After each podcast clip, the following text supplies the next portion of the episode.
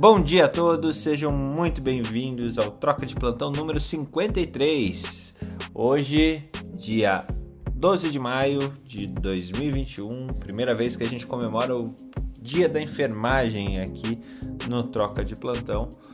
É, assim, não, como eu sempre falo, e a gente esquece isso constantemente na nossa sociedade, a, a saúde ela é muito grande para ser de domínio único e exclusivo do médico.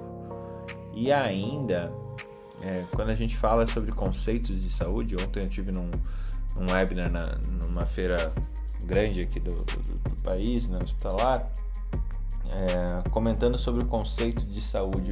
O conceito de saúde não tem nada, nada, nada a ver com ausência de doença. Ele tem a ver com bem-estar.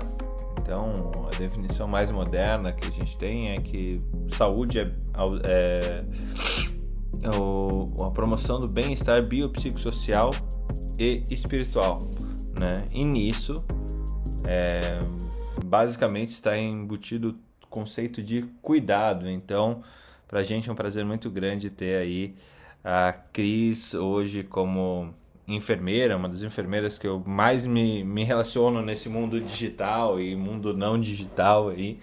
Cris, obrigado pela presença. Bom dia, pessoal.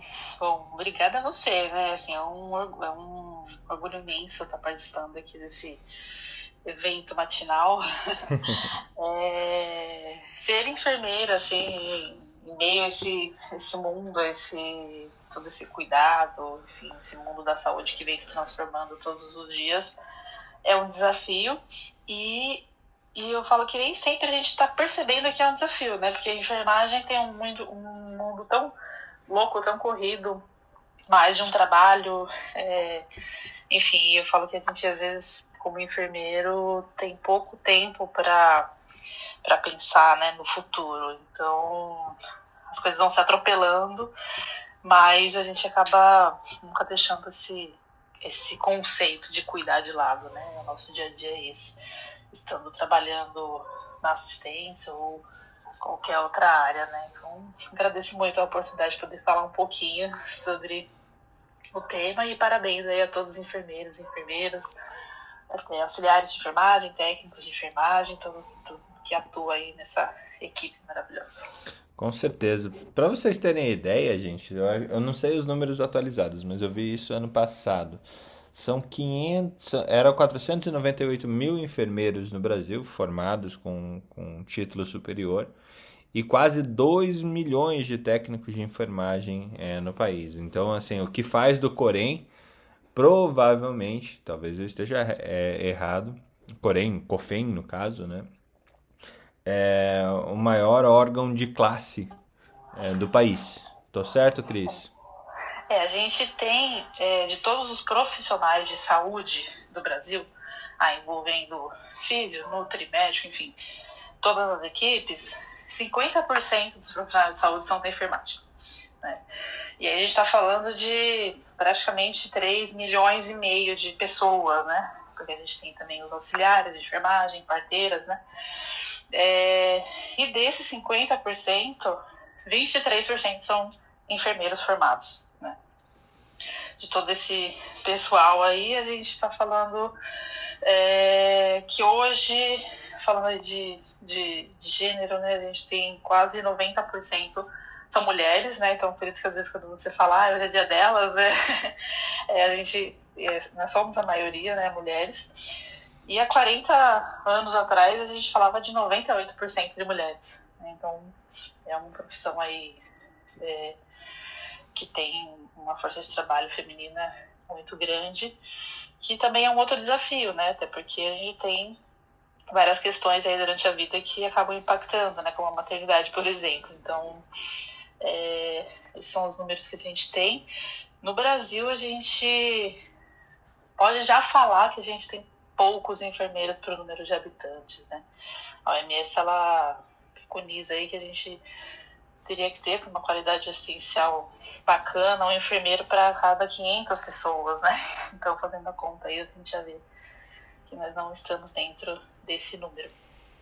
Inclusive, tem países aí já, que já fizeram as contas, já estão vendo que daqui a algum tempo, ou até hoje mesmo, não, não estão mais dando conta, né, do número de, de enfermeiros no seu país. E aí já estão importando, né, enfermeiros. A gente tem diversos programas aí na Austrália, na Alemanha, até nos Estados Unidos mesmo, já no Canadá, inclusive, recrutando enfermeiros de outros países, treinando e formando para conseguir dar conta aí do, das necessidades da sua população, né? Então, Mer- é um mundo de gente. Mercado aquecidíssimo. Cris, seguinte, nossa regra aqui é vir com as fofocas do dia. É, eu vou te deixar por último, então eu vou puxar o Felipe, a Ana, o Jair e a Ana. É, porque eu sei que temos que falar e vamos falar sobre piso salarial da enfermagem. Né? Então, eu acho que, que, que é necessário a gente abordar essa questão de, de ganhos mínimos, né? Mas eu, eu sei que esse assunto vai dar o que falar, então eu vou deixar por último nessa sessão das fofocas aí. Felipe, seja bem-vindo, feliz dia da enfermagem para você que trabalha com várias enfermeiras. Nossa, não tem nem palavras para agradecer, né? Tudo que vem sendo feito, tudo, tudo, toda essa história de luta que foi esse ano, né? E de luta dos últimos duzentos anos, na verdade, né? Ano passado foram os duzentos anos da Florence Nightingale. E, por coincidência, a Organização Mundial de Saúde tinha declarado, não uma semana, mas o ano da enfermagem, caiu exatamente no ano do caos da covid dezenove, né? Então, se você acredita em coincidência, esqueça. Não existe coincidência. Tudo de acordo. O Alexandre não está aqui, mas ele provavelmente diria que era coisa do calendário maia entrando em comunicação com, com o mundo e mostrando... A, ou seja, o mundo deve realmente acabar, como diz o calendário maia, no final do ano. Estamos tentando, né? Não sei se a gente vai conseguir, mas estamos tentando. Ah, uma coisa interessante de fofoca hoje... Estão estudando um, um, em Santa Catarina uma família que se encontrou há cinquenta dias atrás, não, não me lembro qual foi o evento, mas tem, se fala muito do componente genético da covid dezenove, a gente vê isso. Tem pessoas que têm um quadro bem mais grave do que outras, né? E tem essa história em Santa Catarina que ontem morreu o quinto irmão que estava na festa.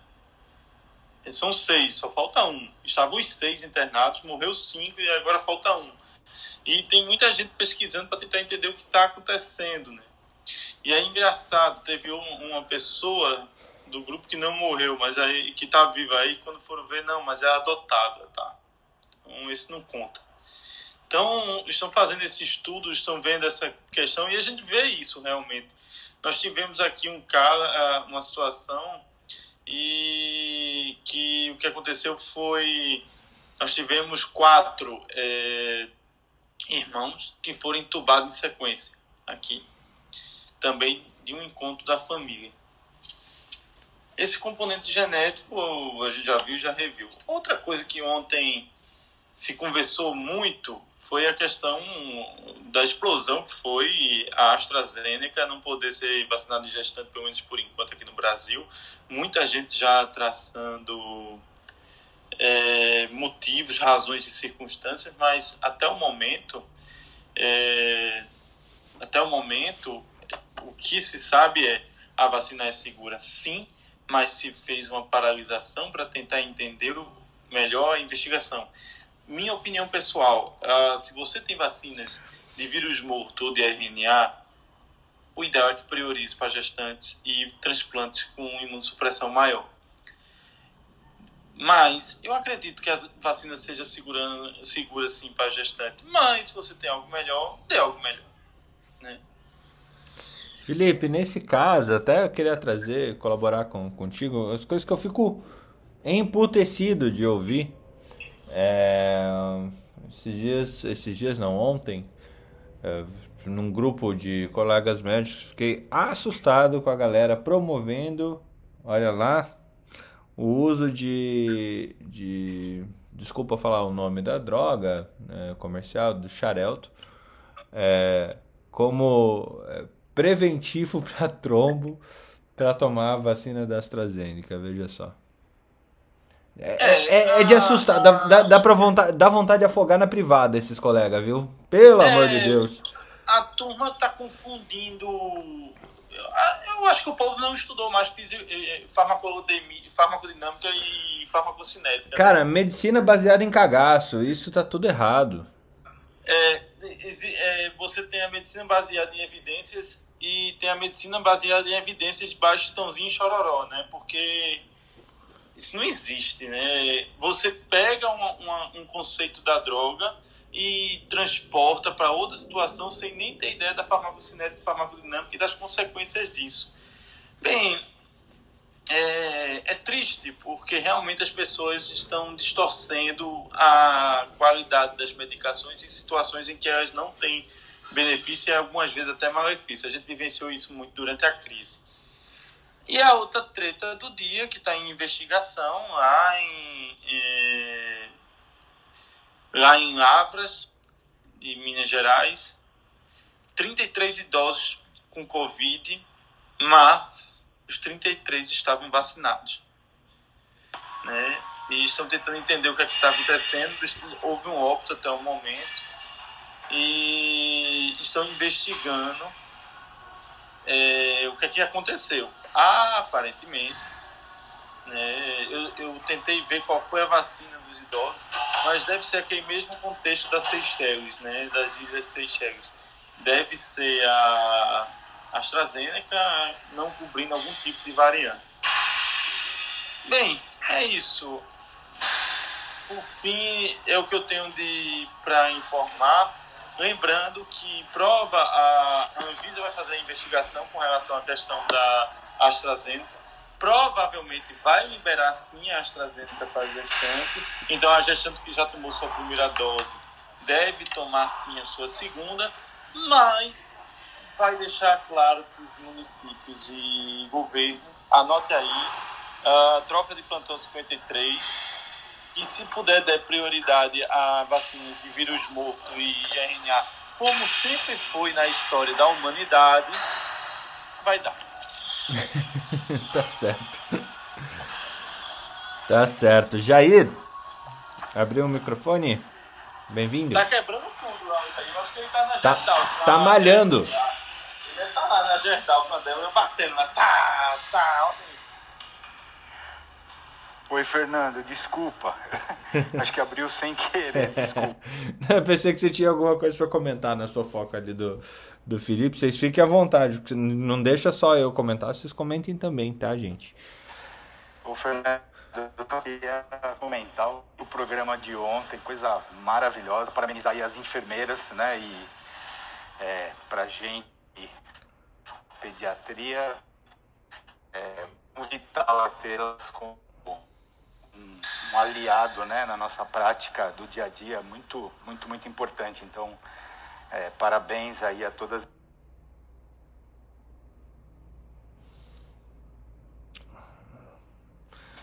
Fui eu? Hum, não, acho que caiu lá. É, bom, Jair, é, o programa de ontem foi incrível, né? Pô, tendo recital ao vivo e é, parecia que a gente tava num boteco de piano clássico. O Carlão chegou a dizer, ah, toca um Debussy aí. Daí veio o Debussy, foi, foi o... Parecia que o, que o Alexandre, que estava junto conosco, estava carregando um piano, daí ele tirava o piano das costas e começava a tocar. Foi incrível. Não, ontem, ontem eu vou dizer, eu, eu sou suspeito, né, por causa do piano, mas ontem foi espetacular. Eu fiquei, comecei o dia leve, né? Eu já botei nas minhas playlists, depois eu mando lá no grupo Telegram, minha playlist de, de jazz e blues com piano. É. Para vocês escutarem aí também.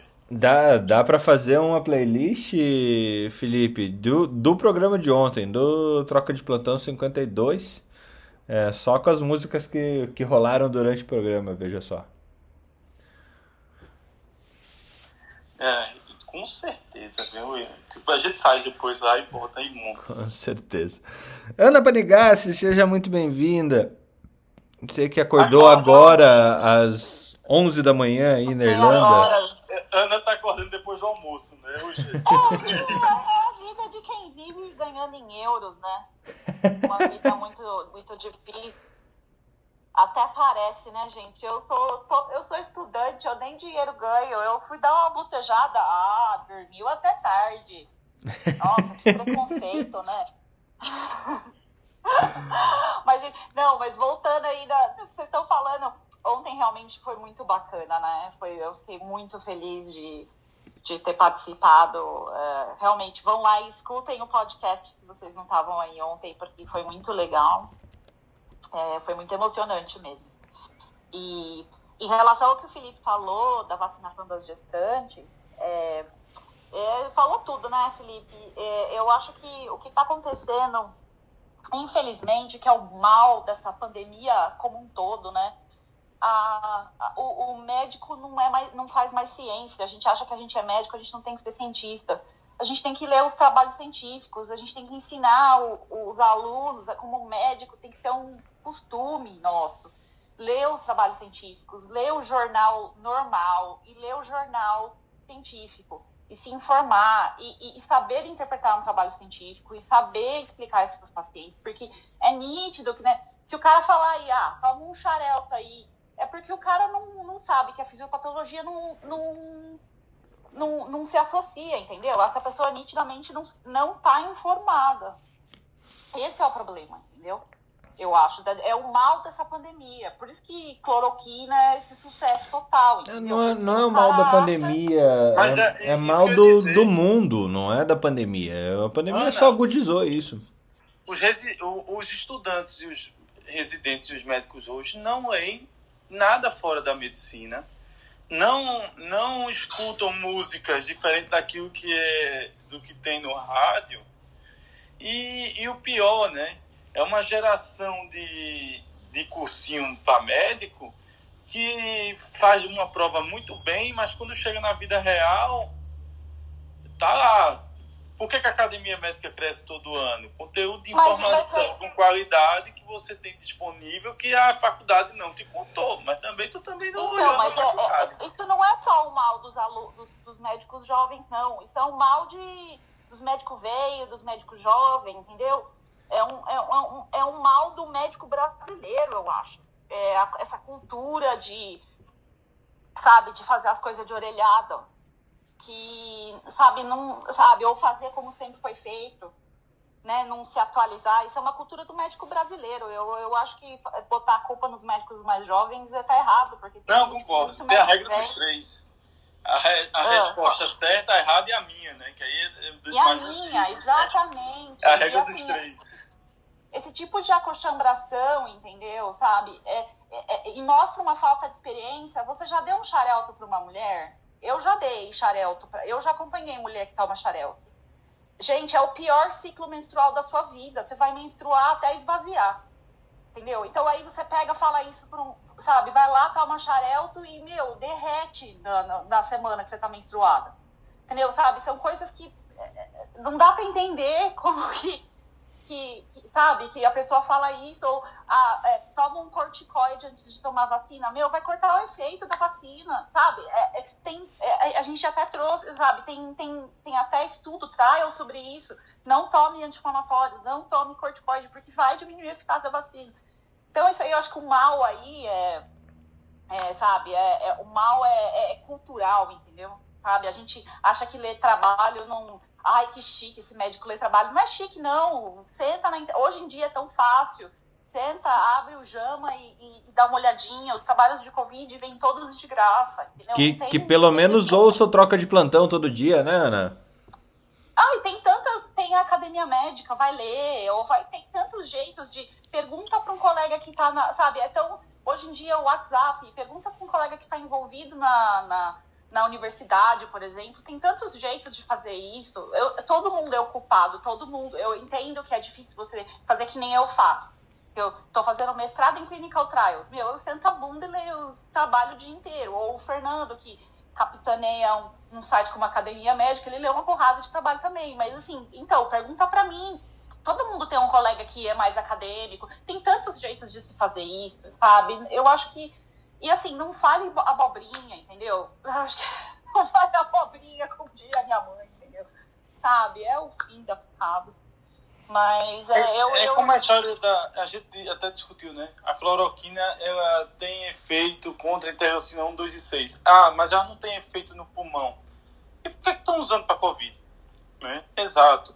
É a história da farmacocinética, da farmacodinâmica. E, e gente, é um assunto muito amplo. É, saúde é um assunto muito amplo. Ninguém vai saber tudo.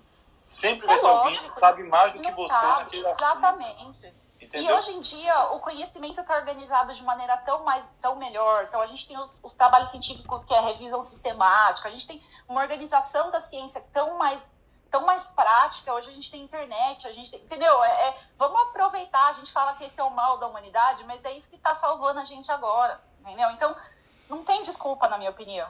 Em relação à vacinação das gestantes, é, o, o, tinha que estar sendo divulgado que isso aconteceu em todos os lugares e, e foi parado, e aí depois voltou. Mas não, o povo faz terrorismo.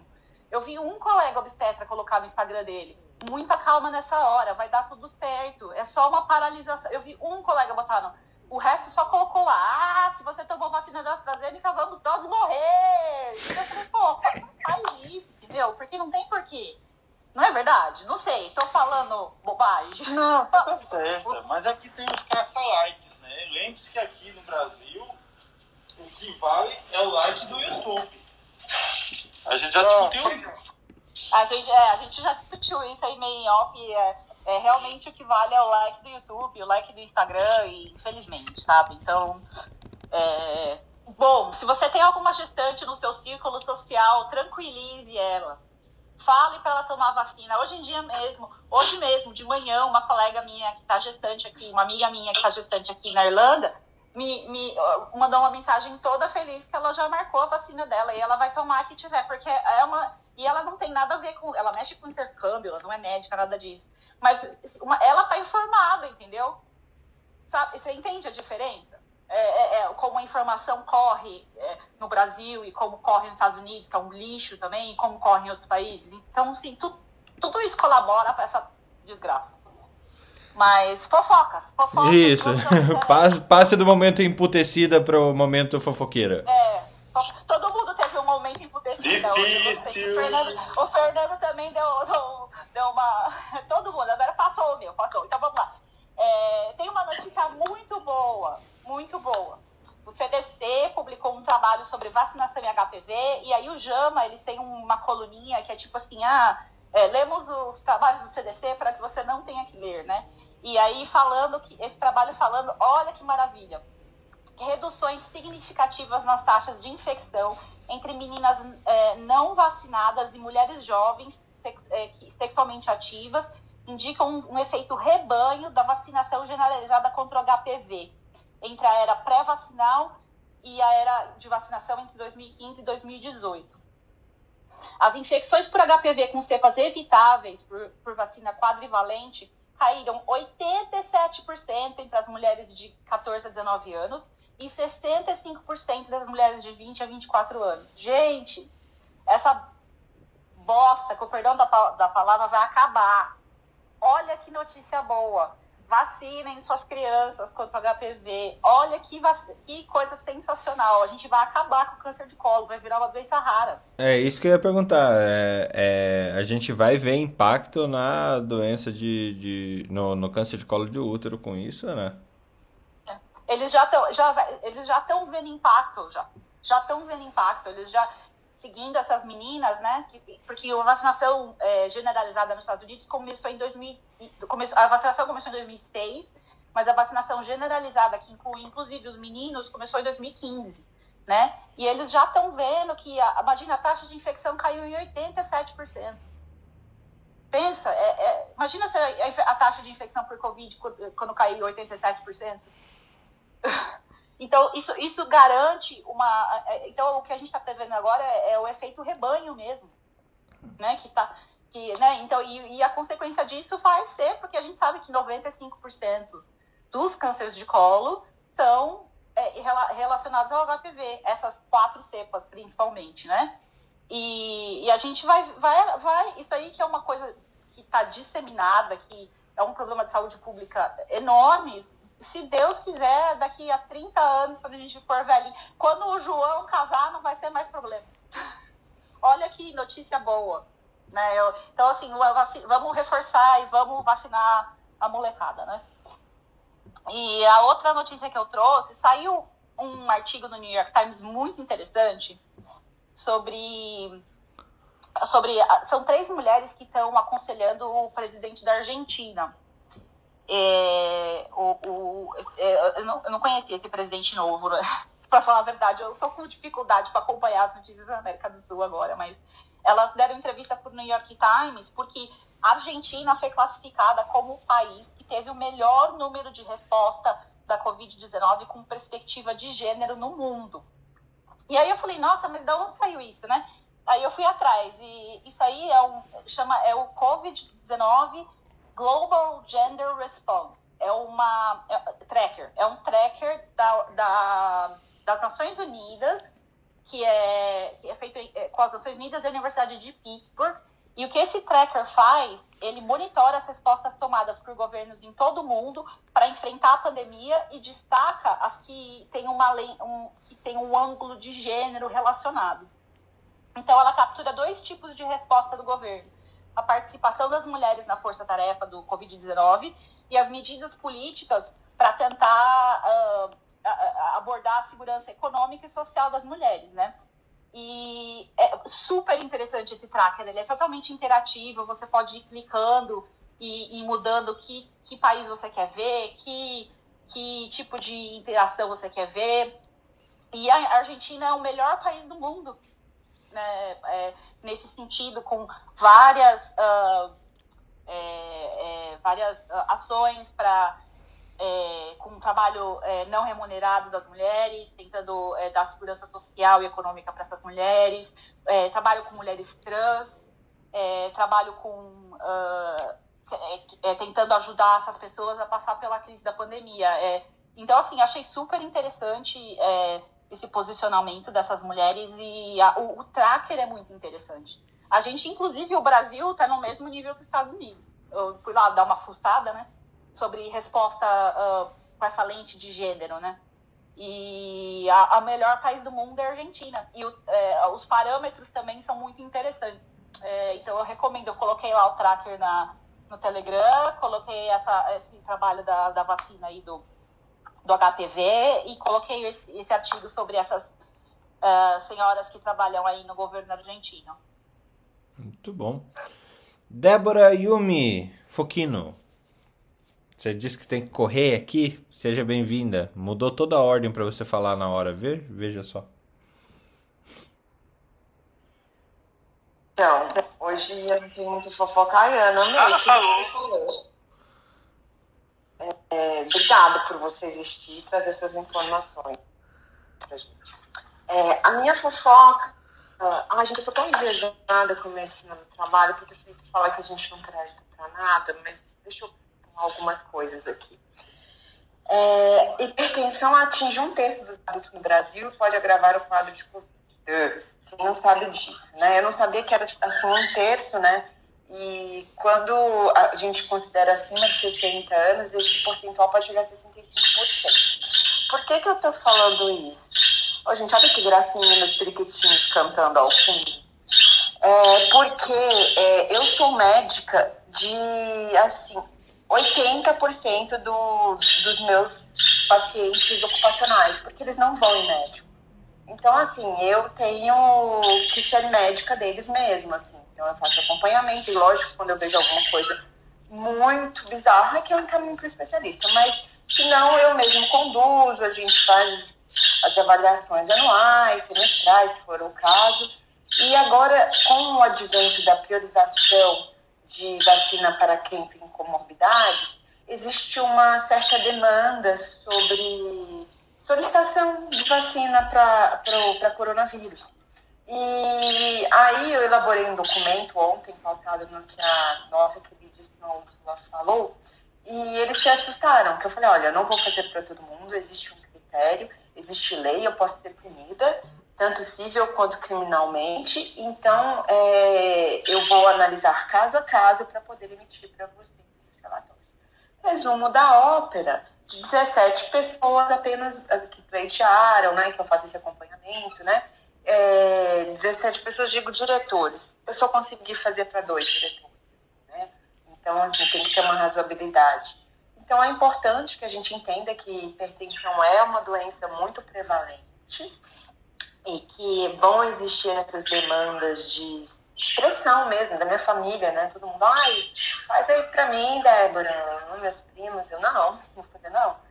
Assim, quando existem critérios, né? Quando você já acompanha o paciente, ótimo. Senão, a gente tem que se manter firme e entender que é uma doença muito prevalente e que não é, não é para todos, é sim um critério de, de fila mesmo, né? Esse é o meu recadinho, agora vou ter que sair, infelizmente. Um beijo para todo mundo, porque eu tenho que terminar o curso. Um abraço. O que eu fiquei mais assustada é que a família dela chamava ela de Débora, né? E a gente é que tem intimidade para chamar de Yumi.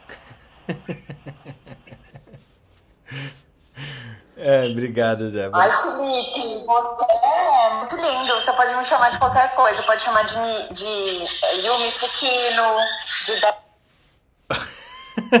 Declarações logo de manhã.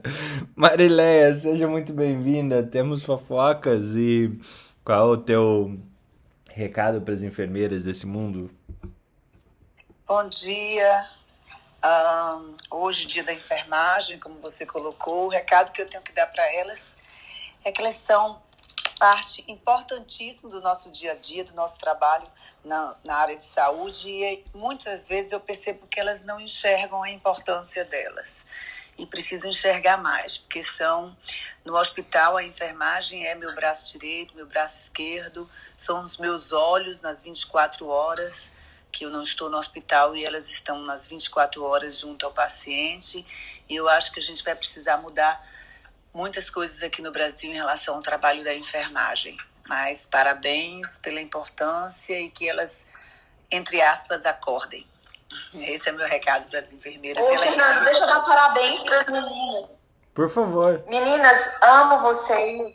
Uma das minhas melhores amigas é enfermeira. Adoro a Cris, sou fã número um dessa menina maravilhosa, a Cris é foda. Ela é inspiradora, pra, eu sempre falo ela para todas as, as meninas que estão fazendo enfermagem, que tem que se inspirar. É uma questão de sororidade, uma questão de é, reconhecimento da enfermagem, que é algo tão maravilhoso, né? Então, assim, muito obrigada a vocês por existirem, muito obrigada por trabalharmos juntas. Eu sou muito... É verdade, eu também esqueci de falar, desculpa, eu esqueci de falar das enfermeiras. Não, parabéns, é... muito obrigada por todos os pudins de pão que vocês roubaram para me fazer sobreviver nos plantões do G O da vida, é... se não fossem as enfermeiras, entendeu? É, não, sabe, por ter me ajudado, a... todas as vezes que vocês falaram para mim, Ana, você esqueceu de botar isso aqui na prescrição. Toda vez, Ana, você vai matar o paciente. Sempre foi uma enfermeira, anjo da guarda, que me salvou. E a gente nunca fala sobre isso. E a gente tem que falar que as enfermeiras salvam a gente todo santo dia. Então, ai, é, adoro vocês. Muita sororidade, muita, muito feminismo, muito, muito. Ah, vamos ajudar os meninos que são enfermeiros também. É um povo maravilhoso. E assim, eu acredito que, é, principalmente aqui no Brasil, posso falar mais por aqui mesmo, que o trabalho delas na parte assistencial deles, de todos delas, deles, uh, tá, tá, tá se perdendo pelas questões burocráticas e operacionais do dia a dia nos hospitais. Então, a gente precisa, a turma aí da tecnologia, Carlos, etcétera, criar alguns dispositivos, algumas ferramentas que permitam que a enfermagem como um todo fique mais livre para atuar como enfermagem e não como burocratas, anotações, papéis, é, checar medicações. Eu acho que é uma ideia aí, criar alguns dispositivos que permitam fazer isso de forma automatizada, não deixar isso na mão delas e elas ficarem livres para atuarem exatamente na área da assistência, que eu acho que é o papel fundamental, sim, da enfermagem. Ah, em relação a, a é, o que a Ana Panigassi falou mais cedo aí, de educação, ou de, da, dos médicos, da população brasileira, de vacinação, eu tenho só um contraponto. A gente, às vezes, compara o Brasil e esquece da nossa, do nosso nível de educação da nossa população. A gente tem que lutar por uma educação para que as pessoas consigam refletir, raciocinar, e muitas vezes elas não atingem aquele um entendimento adequado, exatamente por conta de uma educação precária que nós temos, e a gente precisa saber que isso é a massa da população, não é um segmento privilegiado. Por outro lado, também a gente teve uma pandemia com uma condução polarizada, e isso fez com que, num país que não tem uma educação, numa população que tem um nível intelectual é, de aprendizado muito deficiente, você polarizar, você causa o caos, como a gente tem visto. Então, a gente precisa muito investir nisso, e eu falo mais uma vez aqui que a gente condena o médico que está lá no interior ah, é, é, do país, numa cidadezinha que tem recursos próprios, e você condena o que, é que ele fez naquele momento por um paciente em Covid, que o mundo não sabia o que era Covid, e não sabe até hoje é, exatamente. E a gente fez alguma coisa por isso, para apoiá-lo, para orientá-lo, e dizer, oi, você que está aí, que mal, mal tem acesso a muita coisa, e a gente não está pensando nisso. A gente está pensando nos grandes centros, nos grandes hospitais, nos grandes médicos, e a gente precisa mudar. Isso tudo se chama senso de cooperação e educação. É, eu acho que é o, só um, um contraponto. Em relação é, a... eu, preciso, eu preciso sair rapidinho, mas Marileia, eu, eu falei isso em relação aos médicos, não em relação às pessoas. Não, mas pela sua vacinação, falou vacinem, vocês não querem, a gravidez, a, a, é isso aí. Também a educação, a pessoa toma um susto. Imagina o nível intelectual daqui de você ouvir uma notícia de que a, a vacina da Oxford está matando gestantes, entra no pânico. E o nível de educação intelectual das pessoas influencia muito. Não foi isso que eu falei, Marileia, desculpa, não foi isso que eu falei. É, ah, tá. Desculpa, eu, eu, eu me referia a, a como as notícias estão sendo é, disseminadas, e eu acho que eu, eu, eu entendo o seu lado, eu entendo perfeitamente, mas eu com certeza não diminuo as pessoas, eu entendo. Não, eu entendo. Não é diminuir, não. Eu me... quero, eu quero pedir desculpa, eu não. quero pedir desculpa se eu der essa impressão. Não, mas é... não, não é de diminuir, eu tô falando que às vezes a gente enxerga, na parte de equidade, de enxergar as diferenças. Por exemplo, eu quero a melhor tecnologia, o maior acesso aqui no Brasil, que tem lá na Harvard, não sei onde, não sei onde, John Hopkins... Eu tenho condições financeiras para oferecer isso para a população? Qual é o nível?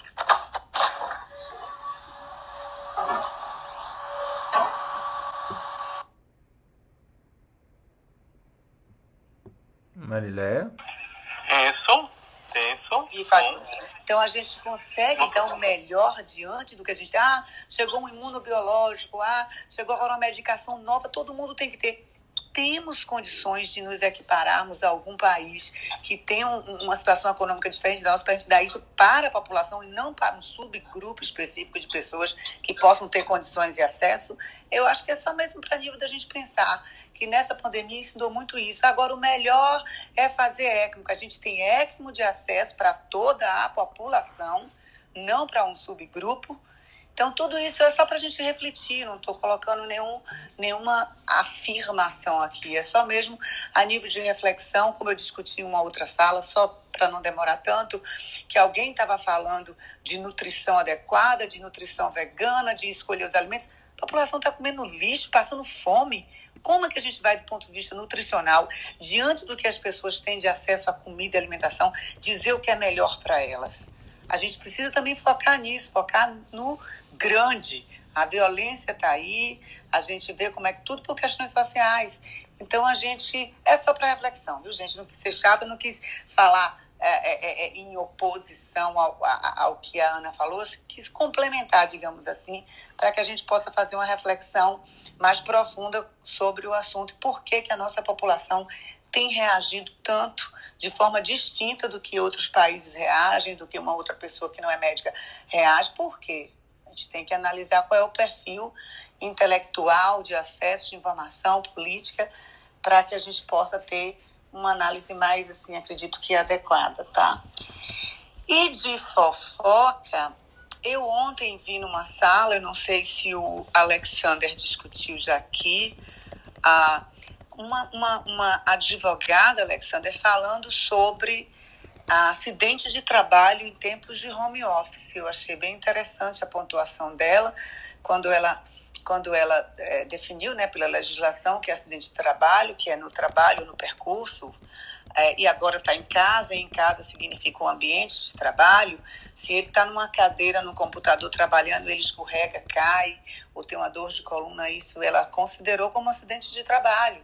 Então, ela até sugeriu que fosse feita, sei lá, uma, uma orientação, se não puder ir na casa, mais um técnico do trabalho, para ver conformidade em tempos de home office. Mas eu achei assim, um tema bem interessante e eu confesso que eu não tinha parado para pensar, porque nós nunca, nós não temos na legislação nada específico falando sobre acidente de trabalho para quem está em home office.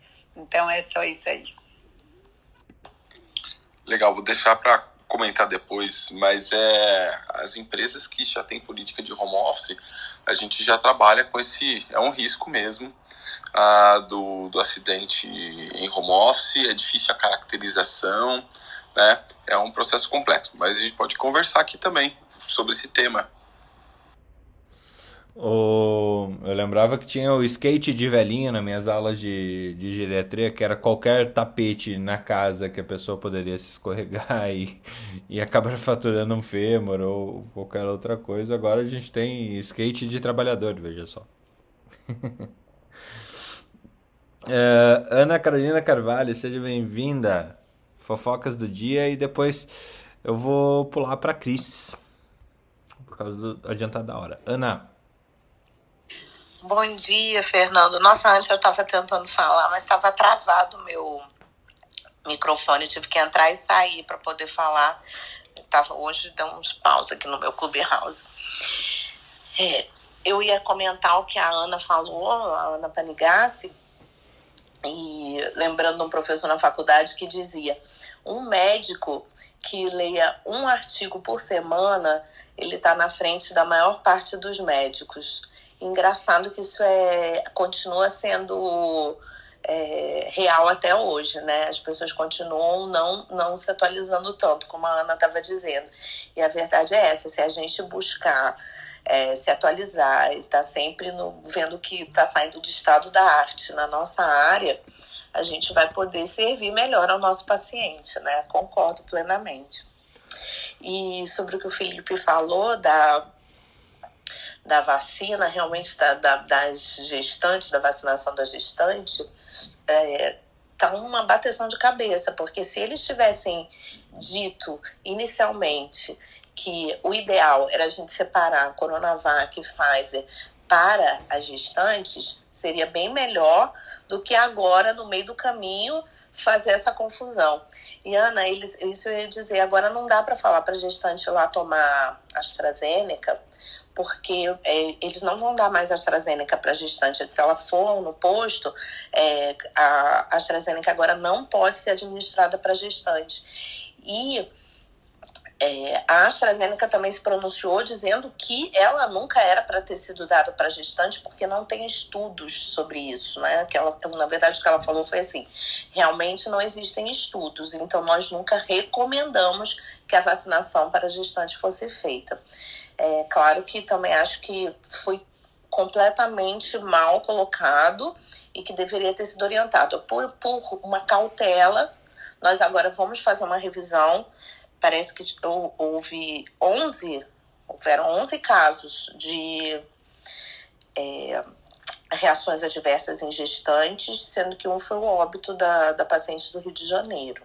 Então, esses, esses casos adversos estão sendo investigados. Lembrando que o Brasil hoje é o que responde pela maior mortalidade materna com Covid no mundo. Então, entre cada dez gestantes que falecem no mundo, oito são no Brasil. Então, esse é um número bem, bem alto.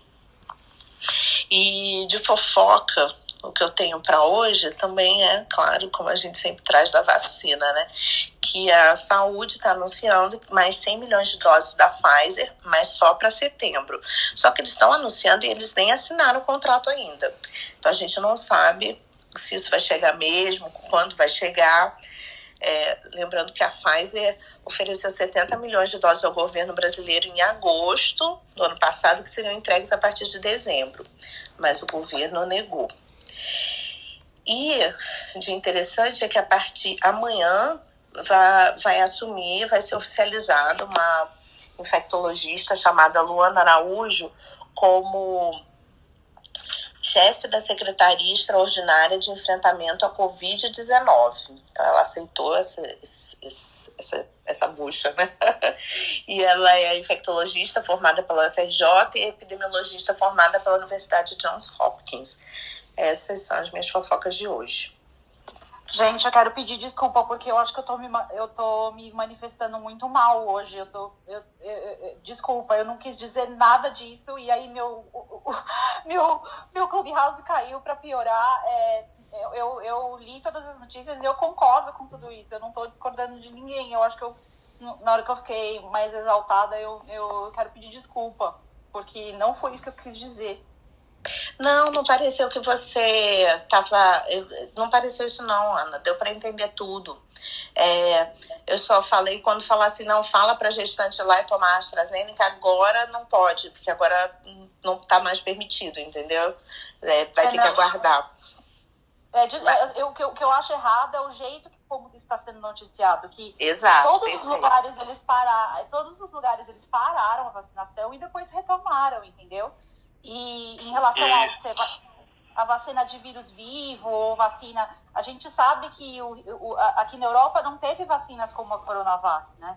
E, e então, assim, a nosso, o parâmetro é diferente. E a gente sabe que a vacina é segura e que tem que parar realmente. Pelas, inclusive, eles já olharam em todos os casos de aborto recente, todas essas pacientes for, é, foram retiradas dos efeitos adversos. Né? Elas já foram analisadas e já foram retiradas. Então, assim, desculpa, eu, eu, o que eu quis dizer é que isso está sendo noticiado de maneira errada. Ana, fica tranquila. Não, não deu para entender o que você falou. Eu concordei. A gente pode dar uma negacionista e tornar você uma pessoa pior, como aqui no Brasil, sabe? Dizer realmente que foi horrível, destruiu toda essa coisa. Logo hoje que a gente ia falar da enfermagem, você vem e faz escândalo, destrói todo mundo. Mas, Ana, eu concordei com o que você falou. Eu tô concordando. Não, já chega a minha... Ô, gente... Já, já chega meu marido que fica reclamando que você me fez lavar todas as compras por um ano lavando compra, agora... Eu concordo com o seu marido. Agora, Ana, Ana, só dizer só uma coisa. A gente discordar é o que é melhor na vida. A gente discorda para que a gente possa convergir melhor, com mais robustez, com mais segurança.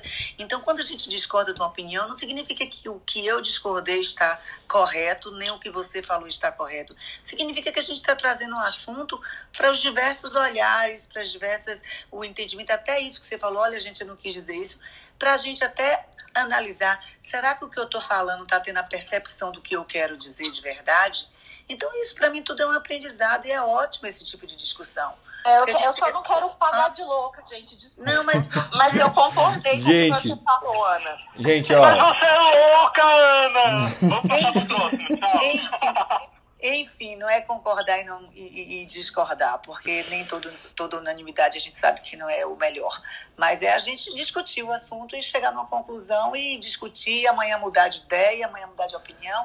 É assim que a gente cresce, eu acho que é assim que tem que ser. Que, infelizmente, aqui no país não acontece muito isso. Você diz alguma coisa, você fica na birra, você não volta atrás de uma coisa óbvia e acaba com esse orgulho, entre aspas, fazendo com que as coisas não aconteçam da melhor forma. Então, é ótimo a gente ter discordância e é ótimo a A gente concordar e é ótimo a gente é, é, refletir. Pra mim, eu acho que é isso aí, Ana. E a gente gosta da treta, Ana, não é não só da treta com os outros, a gente gosta da treta, mas é uma treta saudável, com certeza. É... A gente Por tem... isso ainda estamos aqui. Há cinquenta e três episódios tretando por aí, veja só. É... Mas eu acho... É... Eu... eu...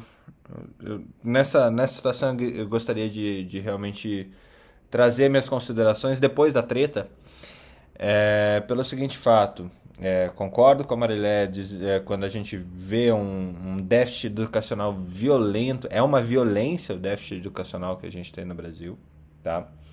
É, o déficit de segurança alimentar, de segurança social é uma violência constante que agride É, tanto que de vez em quando para de nos agredir, né? A gente se acostuma com essa violência social que a gente tem aqui no país.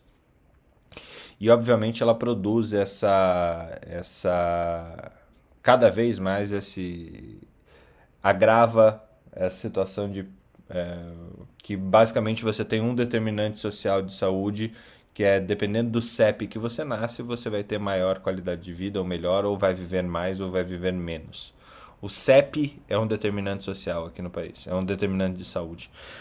Mas, e, e também trago a situação que a Ana colocou, e que eu tenho que concordar com ela, e junto com o que a, a outra Ana estava colocando, que a gente tem entre o, o, a classe mais privilegiada, mais estudada, que se gaba de ter estudado seis, dez, doze anos da vida para ser um médico especialista, a gente não tenha a capacidade...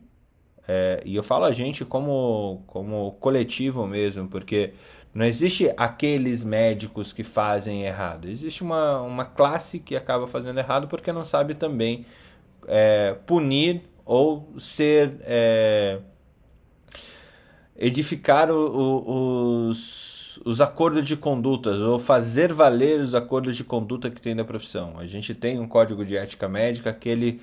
Basicamente, ele não permite tudo isso que está sendo feito em termos de, de divulgação de má ciência ou, pior, de, má ach, de maus achismos, né? Esse caso da utilização do... do ah, esqueci o nome da, da, da droga base, não, eu só lembro o nome comercial, do Xarelto. É... Rivaroxabana. Rivaroxabana, obrigado, Felipe. É, isso é, é um absurdo, é assim como é um absurdo da ivermectina, é um absurdo da cloroquina, é um absurdo do... E, e tá na mesma do, do, do, do, dos caras que queriam fazer milagre, é, prescrevendo a pílula do câncer. Assim, as pessoas não estão fazendo ciência, não estão fazendo medicina, elas estão fazendo uma autopromoção e, e um... E um, uma medicina baseada em, em, charlatanismo. em charlatanismo. Eu acho que... E a gente está falando, no caso da, da cloroquina, a gente está falando em um terço da população médica. Da ivermectina, um terço da população médica são os prescritores desse negócio. Então, eu, eu não, não consigo, Marileia, é, achar pertinente que um médico do interior pode... É, livremente ir é, em, em, nesse caminho da prescrição errada, porque o, o nível de comunicação existe, o acordo de conduta, o código de ética existe, é, e ele é acessível a todos a todo momento. E você também tem, só que a gente também tem instituição que lava a mão e falando o médico é autônomo para fazer o que... Não, ele não é. Ele não é autônomo para fazer o que bem entende e prescrever usos compassivos dos mais absurdos. Ele não deveria ser, pelo menos. Não sem um estudo científico, não sem um aviso de que ele está fazendo, não sem uma ampliação daquilo que, é, do entendimento daquilo que está na bula do medicamento. E não é numa canetada que se arruma isso. É, eu vou pedir desculpas a Alex e Carlos e Úrsula. Ah, não, é a Catarina, eu acho que tinha alguma coisa pra falar que ela levantou no meio. Eu vou, vou abrir ali pra Catarina e depois pular pra, pra Cris. Catarina? Bom dia, gente. Bom dia. Prazer estar aqui com vocês. É, eu trago só uma fofoca, eu vou trazer uma fofoca do bem, né? Vontade de conversar bastante com vocês aqui, mas eu vou ser rápida. É, falando de tudo isso que a gente está, como a Ana falou aí, né? Eu fui mal interpretada, oh, Ana, eu sou a campeã de ser mal interpretada nos grupos do WhatsApp, então eu já nem participo muito, porque eu coloco uma coisa, entendem outra, isso é normal. Mas eu trago uma fofoca do bem, né? Falando de, ah, o médico do interior, os outros profissionais têm dificuldade de acesso à informação, realmente não é isso que a gente tem visto, né? A informação está aí, é tudo na internet, é tudo fácil para a gente se atualizar. Mas a fofoca que eu trago do bem, né, que contempla tudo isso, atualização e levar conteúdo bom, né, através do nosso trabalho, que é função nossa como profissionais da saúde, aqui eu incluo é, com louvor a enfermagem, que tem um papel importantíssimo na promoção da saúde, no cuidado a, a, a todos. É, a fofoca que eu trago, eu não sei se vocês já viram a notícia, é sobre uma médica paulistana, né, a Adriana Malé, não sei se vocês já ouviram, é, sobre o programa S A S. O S A S é, é uma sigla que significa saúde, alegria e sustentabilidade. E ela, essa médica fez uma parceria aí com a Philips, agora ela está aproveitando, o, vai aproveitar um evento, né, que é o evento do Rally dos Sertões, para levar saúde, informação à população mais carente. É uma médica aqui de, de São Paulo, que faz um trabalho maravilhoso. Esses dias teve uma reportagem sobre isso no Estadão, acho que, aliás, no Valor Econômico, e vocês podem estar procurando é, esse projeto dela, que leva saúde e boa informação. Inclusive, a Fundação vai bancar treinamento remoto de profissionais da saúde para que, que utilize os equipamentos da forma mais correta possível. E esse projeto já existe há muito tempo, já beneficiou mais de cento e vinte mil pessoas é, em pequenas cidades, em especial em Norte, Nordeste e no Centro-Oeste. A Adriana criou esse projeto lá atrás, baseado num filme, né? Acho que foi aquele filme... Hum, não lembro. Quem se importa? É um documentário, Quem se importa? E isso é o começo de, de, de... A gente pode divulgar e fazer essas ações, né? É o nosso papel. Levar, divulgar e levar boas informações para tanto nas mídias, quanto nos grupos, quanto é, nas nossas ações. É um projeto que eu compartilho com vocês e sugiro que todos procurem, se informem, e que a gente pode junto em academia, inclusive, levar algo parecido para os nossos colegas e para a nossa população tão carente ao longo desse grande país. Bom nossa, dia a todos. Com certeza, Catarina. Se você quiser convidá-la para a gente falar com ela, se você tiver acesso a ela, seria muito legal de ter ela aqui também no Troca, viu? Beleza, eu vou fazer o convite. Cris, desculpa de novo Alex, Carlos e Úrsula, que, é, mas eu, eu preciso trazer a, a nossa filha de Florence aqui para falar um pouquinho desse, é, dessa originação da, do, do, do, da enfermagem como classe, né? E, e a Cris, como, como eu disse para vocês, é uma pessoa que eu, que eu admiro muito, principalmente por atuar como enfermeira um pouquinho fora da curva. É, olhando aí é uma enfermagem do trabalho, mas uma enfermagem do trabalho extremamente moderna, extremamente é, engajada com a gestão de saúde corporativa é, da empresa. Da, eu conheci enquanto ela trabalhava em outra empresa e agora também nessa empresa que ela trabalha nesse momento. É, também olhando a saúde global ali das pessoas que são colaboradores da empresa que ela trabalha ou dos seus familiares. Cris, seja bem-vinda. Fala um pouquinho pra gente, você que é bem engajada é, com, com todas as causas da enfermagem. E piso salarial sim, piso salarial não, piso salarial por quê? Bom, já que a gente falou de treta, né? Então, essa é a treta do momento, né? Piso salarial. Obrigada aí pelas palavras de todos. É, bom, só para contextualizar aí a minha, minha posição, né, eu, eu acho que eu tive muita sorte, né, de cair onde eu tô hoje, porque já atuei na assistência, em hospitais, enfim, mas em hospitais pequenos que acabou me possibilitando entrar em vários setores, desde o P S, centro cirúrgico, U T I, maternidade, e, e aí eu fui cair na saúde corporativa, que me deu uma chance de olhar o sistema de saúde como um todo, né? Então, quando você está ali lidando com saúde populacional, uma empresa que paga um plano de saúde, é, eu acabei entrando num mundo onde você faz uma gestão de saúde de uma população, com vários conceitos que a gente puxa lá, da, de todos os conceitos de, de S U S, e também otimização de recursos, e aí você conhece todas as, as variáveis que a gente tem de, de prestadores, hospitais, prática médica, é, custos de saúde, como que isso sobe, como que isso desce. Então, me sinto privilegiada por estar nesse, nesse meio, por conhecer tudo isso, que acabou me trazendo toda essa, essa vontade de, de tentar fazer algum tipo, algum tipo de mudança, e como enfermeira, né, sempre olhando também as práticas assistenciais e no que isso é, melhora, o que dá pra gente fazer para o mundo da saúde ser melhor, né? E aí, quando a gente fala de piso, eu acho que a gente, é, assim, piso salarial sim, obviamente, mas eu acho que é, a gente tem muitas discussões para serem ainda é, roladas aí, até porque os principais, é, as principais entidades que a gente vê contra, que vetam, enfim, inclusive ontem, É, se uniram aí para vetar. Eu acho que é, é o momento da gente sentar e compartilhar, né, o porquê sim e o porquê não.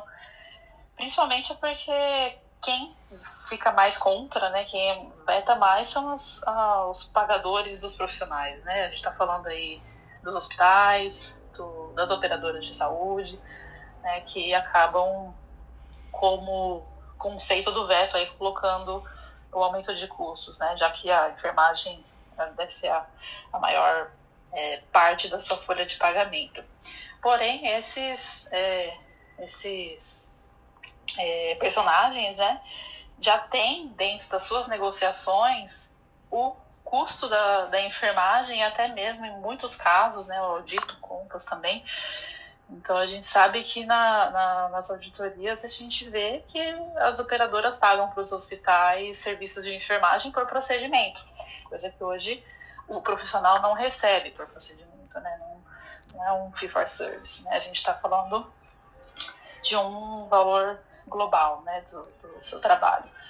E aí isso acaba já dando um certo, um certo lucro, né, para aquele que está recebendo ou pagando o serviço. Então, eu acho que deveriam sentar e entender, não só vetar, mas sentar e entender, fazer uma conta e entender o que, que daria para fazer, porque realmente, do, da forma que está, a enfermagem, ela é, sim, é, não reconhecida. Eu falo que nem só de palmas na janela a gente vive, né?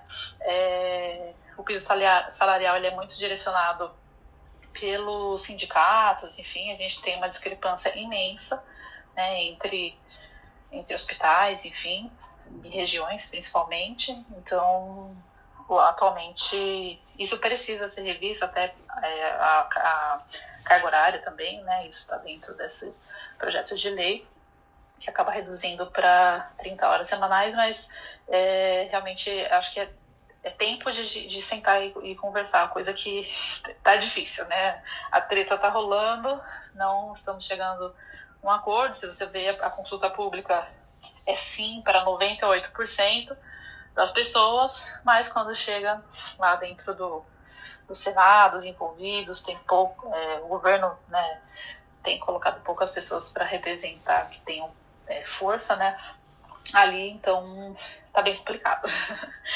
É, isso acaba é, desvalorizando, a gente sente essa falta de reconhecimento, a gente tem muitos hospitais ainda que nem mesmo o plano de saúde tem para o próprio funcionário. Ele muitas vezes no, no, na área privada eles não têm acesso nem ao próprio hospital que ele trabalha, muitas vezes, né? Ele tem que ir no, no vizinho que, tem um, que atende o plano dele, que às vezes é um inferior ao que ele trabalha. Então não é só essa questão salarial, mas tem um combo aí que acaba desvalorizando a categoria. Além disso, a gente tem essa questão que a Marileia comentou, que eu, eu, eu sempre falo, que essa questão de acordar mesmo, né? A categoria precisa acordar, porque tem muito potencial para conseguir fazer mais coisas, né? A gente, se a gente se engajar em todas as questões tecnológicas para poder transformar o nosso trabalho, nosso processo de trabalho, deixar de ser mais burocrático, isso alivia também um pouco a carga de trabalho e nos deixa um pouco mais felizes aí na nossa atuação, né? A gente, ela falou bastante sobre a burocracia, né, em virtude, principalmente nos privados, de acreditação, selo de qualidade, enfim. O enfermeiro mesmo graduado, ele tem uma média de sete a dez formulários para preencher por paciente, né? quarenta e três por cento do tempo dele é preenchendo papel. Então, a assistência realmente fica, fica de lado, e fora esse tempo a gente tem que ser o ponto, né, o elo focal dentro da assistência, que atende médico, que atende a pessoal da nutrição, que atende a engenharia, enfim. Eu falo que desde é, vai marcar uma cirurgia até ver se a lâmpada do quarto está consertada, é a enfermagem que é chamada, né? Então, realmente a gente tem que entrar mais dentro desses processos de, de melhoria, né, do seu processo de trabalho. A tecnologia é uma super aliada para isso. Desde a gente aferir parâmetros, prescrição eletrônica, é, modelo de passagem de plantão, enfim, aí falando mais de hospitais, mas até lidar com indicadores mesmo que ajudam a gente a fazer o nosso trabalho ser melhor, né? Eu gosto muito de falar também de, de atuações, né, incomuns que a gente não vê muito hoje, mas que o enfermeiro já está entrando também, que é em áreas comerciais, né? A gente vê bastante enfermeiro em representação da indústria, porque é aquele que está na ponta, né, que acaba usando mais dispositivos ou vendo médicos utilizando, então tem uma representação muito grande nesse setor também. Eu vejo também já enfermeiros na área de preços, né, compondo preços de produtos, de, de, de cirurgia junto com equipes, para negociar com o plano de saúde, é, na parte de auditoria, de saúde suplementar. Então tem muita, a gente tem muita pegada, né, por estar ali junto no dia a dia, na assistência, ajuda bastante. Eu acho que a gente deve evoluir também num futuro próximo aí, num suporte para a telemedicina, né? A gente vê o receio dos conselhos, né, da classe médica em fazer a telemedicina sem ter o exame físico, né? E enfermeiro sabe muito bem fazer exame físico, a gente tem muitos enfermeiros por aí, então por que não a gente ter um enfermeiro do outro lado, ali do lado do paciente, para auxiliar o médico nesse exame físico, dar mais segurança para a telemedicina, né? Enfim, tem muita coisa para se fazer.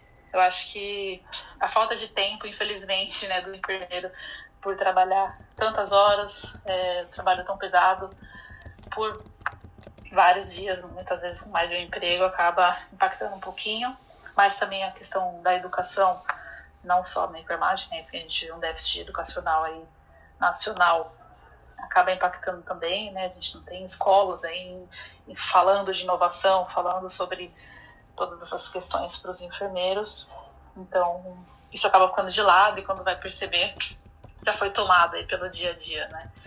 Então acho que são algumas atuações aí que eu queria colocar e assim, vamos ver o que, que vai dar aí essa semana com relação ao piso salarial, né? Eu acho que tá bem complicado, mas a gente não pode desistir.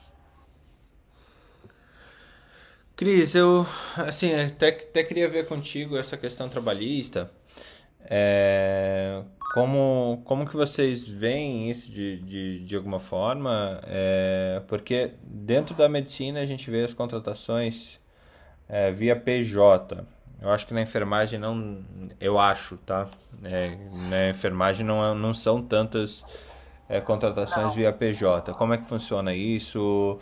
E qual que é, e se a gente está falando de piso, é, pro, pro enfermeiro padrão, que se chamava anteriormente, ou enfermeiro com terceiro grau completo, qual que é o menor que você viu nos últimos tempos e, assim, o que é mais justo, o que, que vocês têm visto aí do, é, nisso?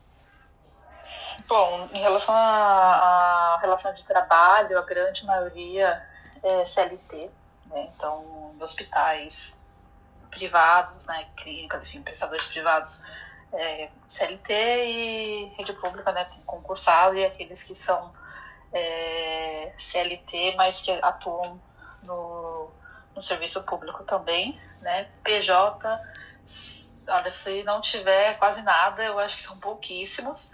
É, a gente vê hoje uma movimentação da enfermagem para fazer coisas solo, né? Então eu já vejo enfermeiros abrindo consultório, a gente tem bastante enfermeiros é, que cuidam de estomas, né, da parte de curativo, que já tem consultórios, tem enfermeiros que têm consultórios para é, medicina integrativa, né, terapias integrativas, o Coren inclusive incentiva, né, isso, para a questão de, de saúde emocional, acupuntura, florais, enfim, mas esse P J seria só mais para esse contemplado, né, para C L T realmente, para serviço assistencial mesmo, a maioria é C L T. É, a gente está falando de um, nesse, na P L, né, a gente está falando do piso para enfermeira de sete mil reais, sete mil e uns quebradinhos, para técnico de enfermagem, que é um curso aí para quem já tem ensino médio, de cinco mil e três mil e seiscentos para auxiliares de enfermagem, que é nível fundamental. É, atualmente, a média que a gente vê para salários de enfermeiro é o que está sendo pleiteado por um auxiliar de enfermagem, que é de três mil reais. Então, essa é a média dos hospitais médios, mas a gente pega algumas regiões como Rio de Janeiro, é, Distrito Federal e alguns estados do Nordeste, a gente já vê salários abaixo de dois mil reais para a mesma carga horária. E coisa que muitas vezes é o que a gente paga na faculdade, né? Então, é, é bem discrepante. E é o que a gente vê de máximo, assim, de, de, para enfermeiro assistencial, né? Que não está em nenhum nível de liderança é, de mais de uma equipe. A gente tem uma média aí de cinco, seis mil reais, né? Então, essa é, a, é o que a gente vê por aí. E outra pergunta nesse sentido também é a respeito da jornada. É, eu vejo, eu via, pelo menos quando eu estava na, na assistência e no, nos P S da vida, é, dupla, de vez em quando tripla jornada desses enfermeiros trabalhando é, um plantão, emendando num plantão em outro lugar, depois voltando para casa, de vez em quando emendando também um plantão de trinta e seis horas, eu não sabia como que eles faziam isso. É, isso ainda é bastante comum para tentar aumentar essa renda é, familiar total que o enfermeiro acaba sendo responsável?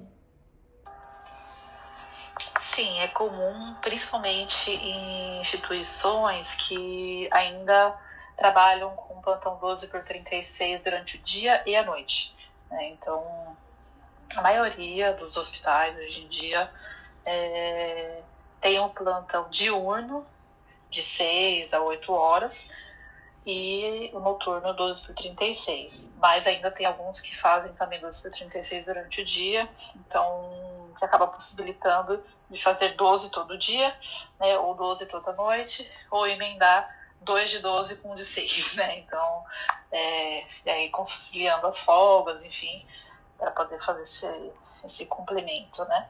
É, em geral, a gente está falando de quarenta horas semanais, mas é, isso acaba não sendo cumprido em todos os locais, e o que consegue pleiteado agora são trinta horas, né? Então, assim, a gente, se a gente reduzisse só a carga horária, mas mantivesse o mesmo piso, né, para as pessoas, muito provavelmente as pessoas continuariam trabalhando, aproveitariam o tempo que sobrar, que ia sobrar para... para pegar mais um plantão, de repente, ou um fim de semana, enfim. Então, essa, essa é a, a prática que a gente vê. É, Fernando, posso falar? Vai lá, vai lá. Cris, excelente que você está falando aí. Eu acho que a gente precisa mudar muita coisa. Eu, no hospital, com as enfermeiras, eu sempre falo para elas, olha, eu vou fazer faculdade de enfermagem, vou assumir o Coren, porque do jeito que eu sou brigona e chata, vocês vão ver. Vocês são muito...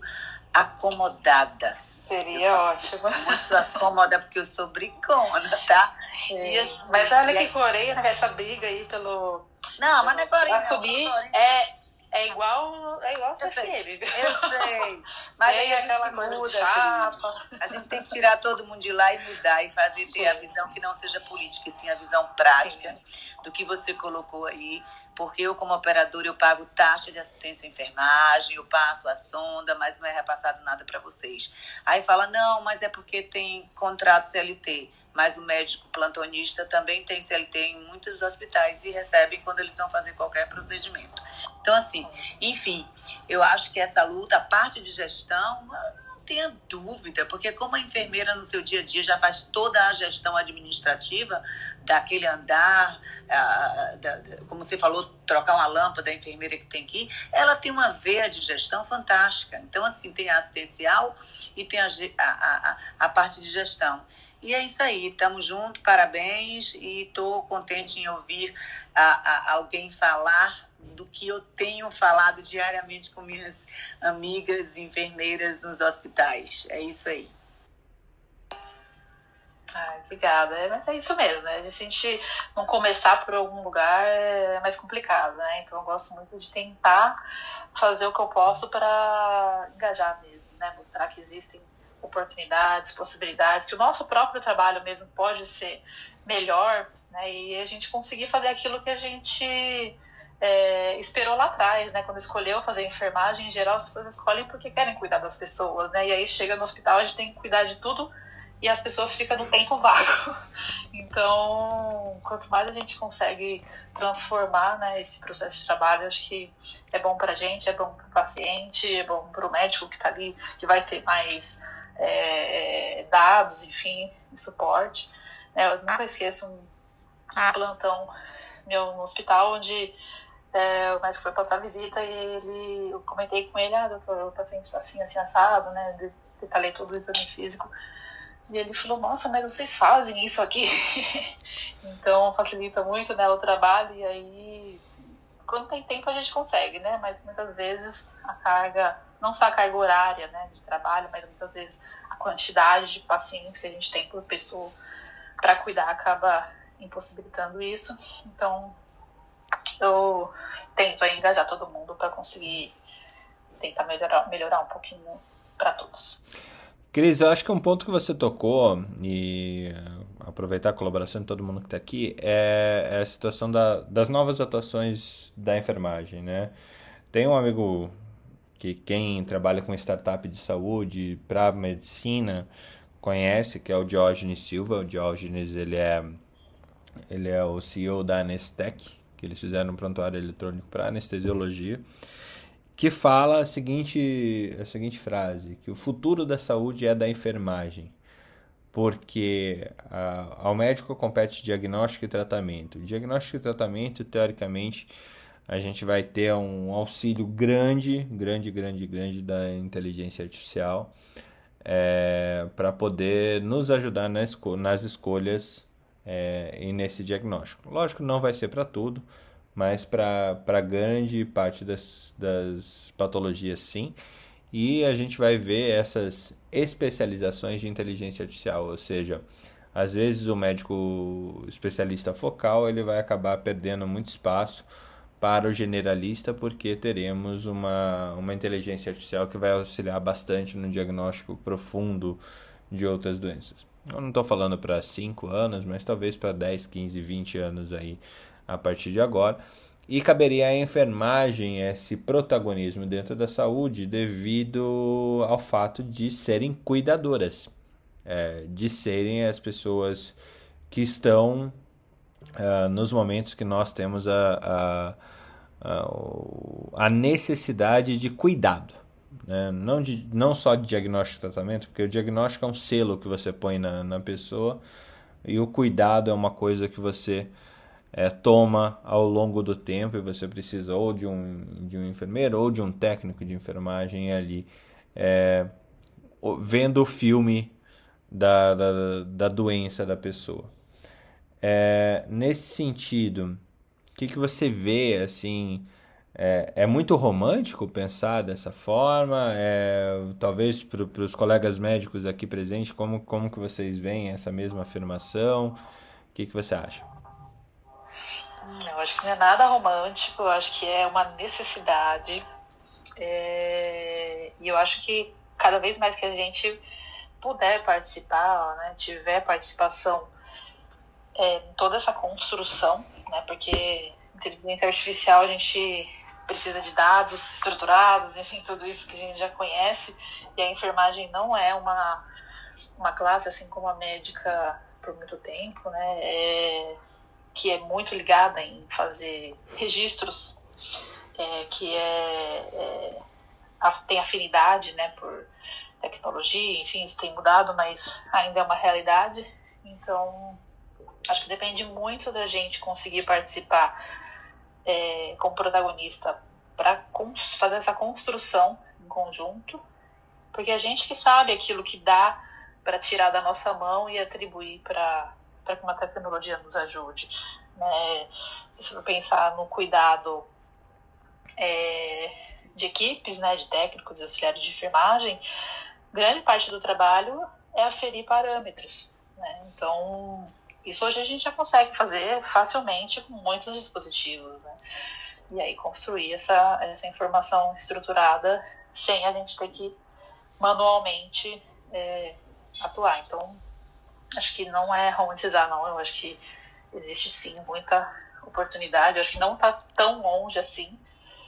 É, mas acho que a educação, é, o engajamento, né, a educação da, da, da, da classe, não só na formação, mas durante quem já é formado, né, pelos hospitais, é, ter esse, esse, essas equipes que possam ir até lá e explicar o que é, para que serve. Tem gente que nem, existe, nem sabe que existe. Então, e, e, e falar como que cada um pode colaborar para a construção, para que isso seja uma realidade quanto antes, é fundamental. Uma coisa que a gente já conversou aqui, Cristiane, antes, é que a gente sabe que com toda essa dinâmica de, da, de como é feito hoje a saúde, acaba tendo uma formação deficitária e também empregos que você tem um retorno muito baixo. E a gente falou em outro programa, acho que uns três ou quatro programas atrás, de que se você pagasse bem, você teria profissionais bons. Ia ser uma briga para ter bons profissionais e a produtividade e resolutividade daquela instituição ia ser muito maior do que é atualmente. E principalmente na saúde, que o investimento, a gente nem está falando de um investimento alto, falando de saúde, como acontece com gestão, por exemplo. E muito do que a gente fala, ah, tem um diagnóstico e um tratamento, mas o que cura é o cuidado, entendeu?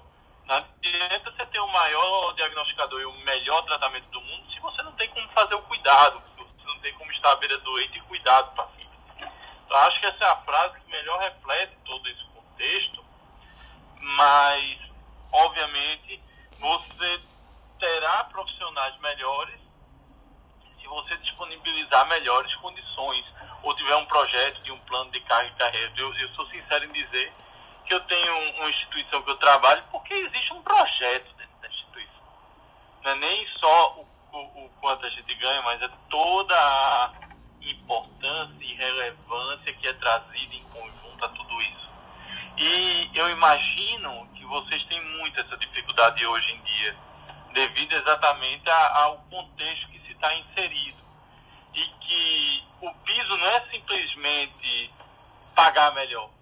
O piso realmente é destacar os profissionais que trabalham da melhor forma para poder ter melhor.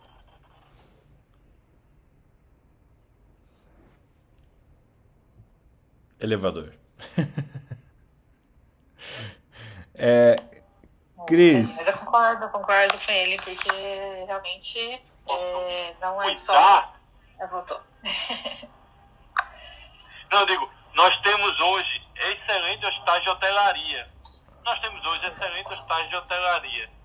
Nós temos hoje excelentes hospitais de cuidar. É uma boa pergunta. É uma boa pergunta. É... Eu, eu acho que, assim, tanto na enfermagem, e aqui eu posso, posso soar como leigo, mas vendo... traçando paralelos, tá? Tanto na enfermagem quanto na medicina, a gente tem déficit de, de formação é, muito grandes e que no fim do dia a gente acaba é, selecionando apenas pelo título, né? Tem uma, uma, uma frase que você fala, é, eu não sei quem falou isso para dentro da medicina, que foi: como é que você chama o médico que se formou em primeiro lugar e o que se formou em último lugar? É, da turma. Os dois são médicos, né? Então a gente não, não tem um balizamento de qualidade, um balizamento de, de sequência de estudo, não há uma, alguma política de educação continuada bem vista. O que existia foi, foi é, desapareceram com essa certificação de continuidade de estudo, porque as pessoas começaram a utilizar isso com meros fins mercadológicos. É, sem o fim social disso. E, e talvez na enfermagem, assim como em todas as outras profissões aqui no Brasil, a gente tenha essa falta de segmento.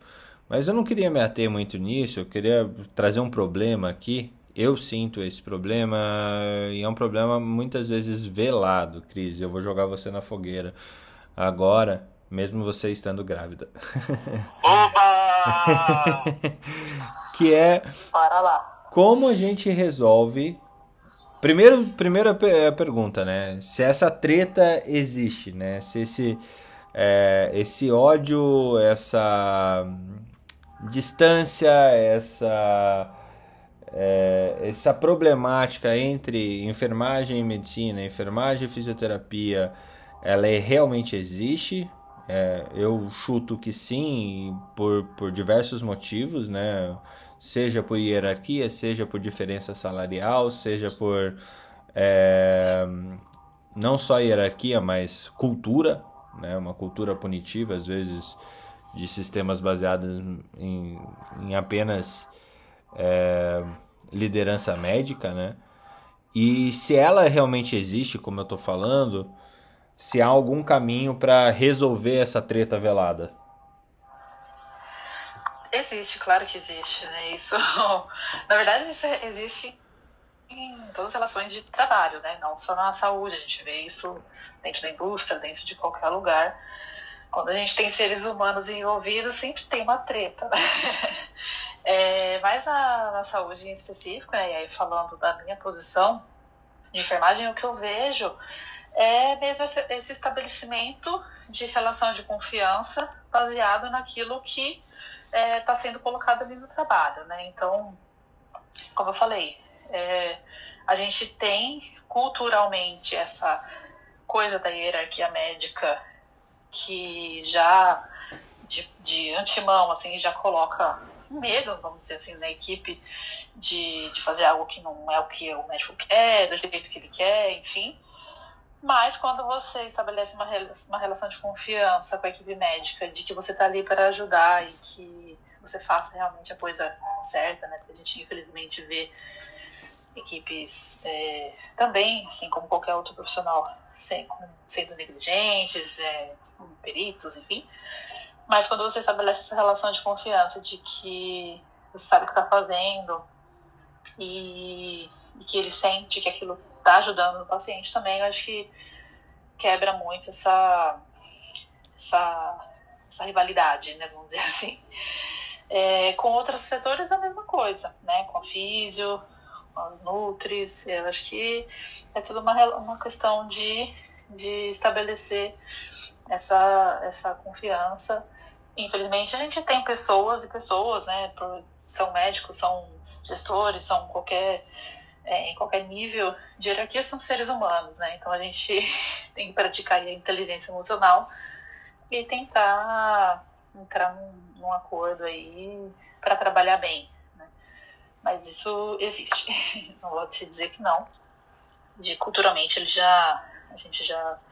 ver isso, né? Então não tem como fugir, mas acho que depende muito de cada profissional e da sua vontade de, de tentar ser empático também com o colega de trabalho. Cris, eu acabei de receber um trabalho publicado na The Lancet sobre é, a enfermagem em relação a melhores cuidados e redução de custos na assistência. Eu vou passar para Fernando, lá para a academia, e depois ele passa para você. Acabei de receber aqui no meu celular, tá?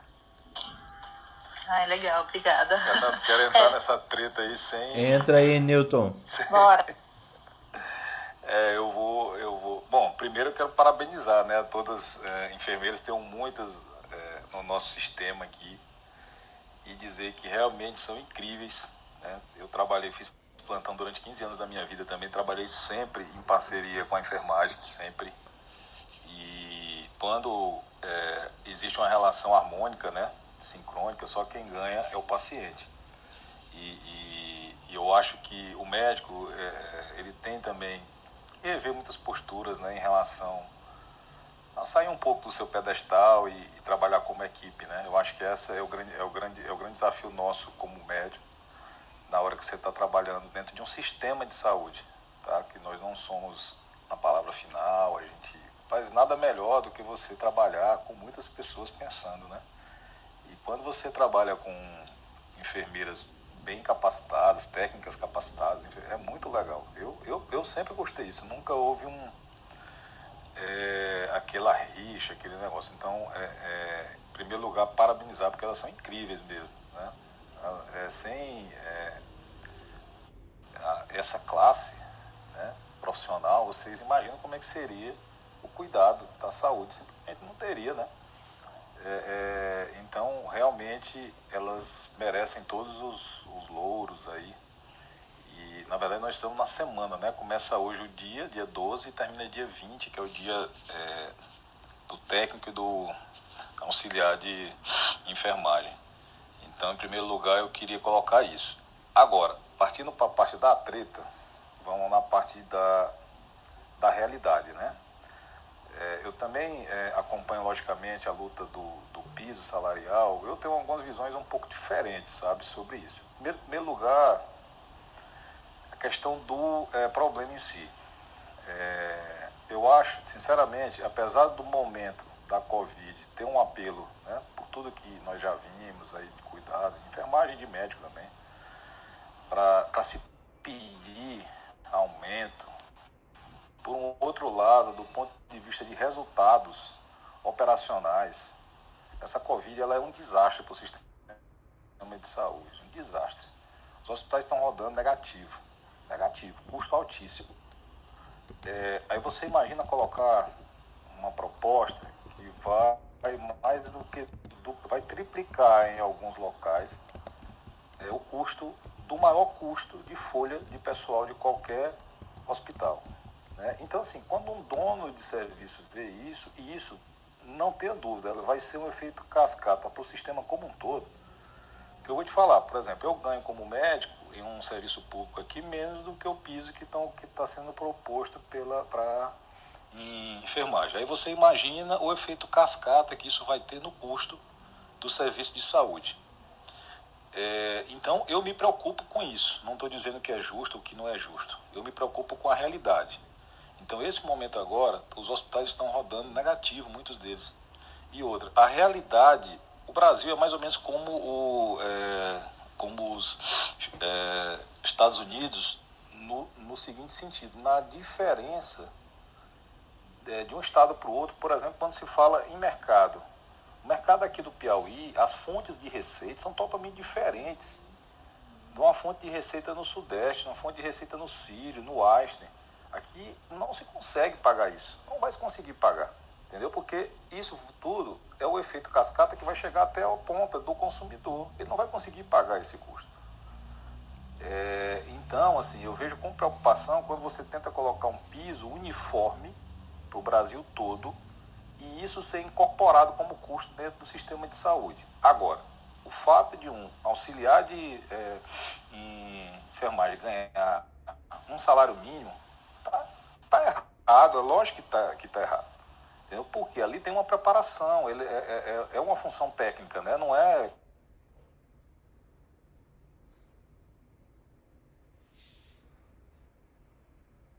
Acho que falhou. Alex? Caiu. Tenso, tenso. Tenso, caiu.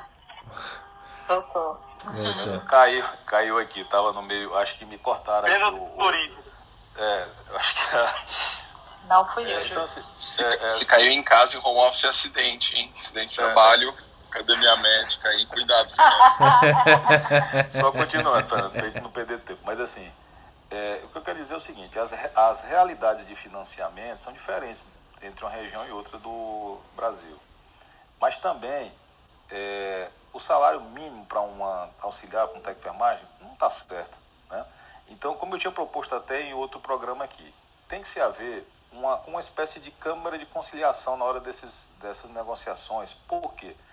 Quando um hospital abrir a sua D R E, que vai estar tá lá no, no final, linha final, negativo, como é que ele vai incorporar um custo desse dentro de uma coisa que já está negativa? Entendeu? Então, assim, o que vai acontecer no final das contas é que vai ter gente trabalhando, se tiver que incorporar isso, eu vou dizer, até contra as R D Cs, porque vai ter que demitir gente. Então, assim, não vai ter como incorporar esse custo neste momento, principalmente de Covid, onde os, as operadoras, os hospitais, está todo mundo sufocado. O custo está tá, tá sufocante. Eu só acho que o momento, não estou dizendo a causa, o momento em si, ele é um momento inapropriado para qualquer elevação de custo do sistema. É, e outra, o próprio governo já está defendendo o consumidor para que não haja real, aumento dos, é, dos planos de saúde. Exemplo, por exemplo. Então, se você, por uma ponta você vai aumentar o custo, na outra ponta você vai impedir que aumente a receita. Por quê? O cliente também não consegue pagar mais. É, então, assim, a causa é justa. É, como isso vai acontecer, eu realmente não sei. Esse, esse percentual pedido, essa, essa, é, é impossível, eu já lhe digo, é impossível. Simplesmente vai quebrar todo mundo. É, agora, que a causa é justa, é justa. Agora, o outro ponto de vista que eu vejo é a questão da carga horária, por exemplo. Eu, como trabalho muito, eu jamais pediria redução de carga horária, entendeu? Muito pelo contrário, eu queria ganhar por hora e, e quanto mais eu ganhar, quanto mais eu trabalho, mais, mais, eu, mais eu ganho. Então, esse é, esse é um outro ponto. É, tudo bem, existem as jornadas que são é, extenuantes, como tem para médico também. Por quê? Porque a pessoa vai ter que se manter e ela vai ter dois empregos e aí fica exatamente porque um é reflexo do outro. Como eu ganho mal e o sistema todo, para as formações que então, até o médico, eles ganham mal. O médico ganha bem porque ele, ele trabalha muito, não é que ele ganhe bem. Será que uma consulta de um plano de saúde no líquido sai cinquenta reais, alguns convêm trinta reais? É muito? É horrível. Ah, mas o médico anda de Jaguar, não sei, porque o cara trabalha pra caramba, dá não sei quantos plantões, vai, ele não vê, ele não vê, ele não vê o é, filho dele crescer, é, separa, tem um monte de confusão pra poder ganhar, porque ele vai trabalhar muito. A questão é essa, então assim... Mas Newton, ne, todo, peraí, todo nesse ponto eu tenho que, tenho que te falar, não, não, não, eu acho que o comparativo de quantidade de trabalho entre enfermagem e medicina, ela não é um, não é um bom comparativo não. Não, o que eu estou falando, Fernando, é que é o seguinte, eu lutaria para ganhar mais por hora, não para ter uma carga horária mínima, é nesse ponto que eu quero, que eu quero dizer, entendeu? Lógico, tem que respeitar os descansos, porque tem a questão a, a assistencial e tudo, mas quantas vezes, eu fiz trinta e seis horas de plantão, quarenta e oito horas, isso está certo? Não está certo, entendeu? É, o que eu estou dizendo é, eu não lutaria para uma redução de carga horária. Por quê? Quando você reduz a carga horária, você vai ter que contratar mais gente. Aí é mais um impacto de custo no sistema. É isso que eu estou querendo falar. É muito legal a gente colocar, ser empático e tudo mais. Mas, assim, eu sou muito, Fernando, pé no chão. É, assim, o que é possível ser implementado. Nem tanto ao céu, nem tanto ao mar. É possível sentar todo mundo e conversar e dizer, olha, a realidade é essa. O possível é, é esse. Entendeu? É, eu trabalho num serviço público onde o piso da enfermagem, onde o é, salário da enfermagem, algumas vezes chega mais do que o salário de, de médico em, outro, em, outros, em outros hospitais aqui. O que eu quero dizer, quando você aumenta o piso de uma classe, a outra classe que está lá, ela vai pedir também e vai pressionar o sistema todo. Só esse aumento aí não vai ser possível pagar porque os sistemas de saúde hoje, nesse momento na Covid, os hospitais estão rodando negativo. Entendeu? Como é que ele vai ter esse aumento de custo? Eu não estou dizendo que a causa não é justa. Principalmente os técnicos são muito mal remunerados, pessimamente remunerados. Mas é maior, é maior percentual da folha de pagamento de um hospital. Entendeu? Então, assim, se ele for embutir aquilo no custo, aquilo ele vai cobrar do plano de saúde, que por sua vez vai cobrar do, do cliente, e, vai, e, e a gente vai entrar num efeito dominó, que o sistema, ele, desse jeito aí, ele não se paga. Isso eu, isso eu lhe digo com toda certeza, porque as margens ou estão muito curtas ou estão negativas hoje. Eu só estou querendo trazer a coisa para a realidade, entendeu? Não estou dizendo que a causa não é, não é justa, não é, não, é, não é nobre. É isso que eu quis colocar. Eu, eu acho, eu, Fernando... Opa, desculpa, Cris. Só, deixa eu só falar uma coisinha, Cris, antes de passar uhum. para você, para você dominar... Trazendo a, a treta, viu? É, deixa eu só comentar uma coisa. É, eu acho que isso já é injusto há duzentos anos, na, desde o início da enfermagem. A enfermagem nasceu daquele cuidado que, que, que as pessoas tinham, principalmente das freiras, do, de, de como nasceu, e aí veio Florence Nightingale e tornou isso aí uma, algo que, não só algo que passou de ser um sacerdócio para ser algo realmente como um, um emprego, um trabalho em que a gente cuida de pessoas, como foi na medicina também. Desde Hipócrates, a gente tem a história do sacerdócio e tudo mais, mas a gente recebe por isso. É injusto e é historicamente injusto, mas a gente não pode simplesmente achar que, por, é, é, que vai ter que postergar para um melhor momento. Nunca vai existir um melhor momento para se pagar melhor um profissional. Nunca, nunca, porque sempre vai se almejar um lucro, porque daqui a pouco vai começar a ter lucro para recuperar as perdas do ano da pandemia, depois vai ter que ir, ir recuperar alguma coisa para poder crescer e comprar outra coisa, e aí você sai comprando as coisas e vai reinvestindo e nunca vai ter um momento adequado.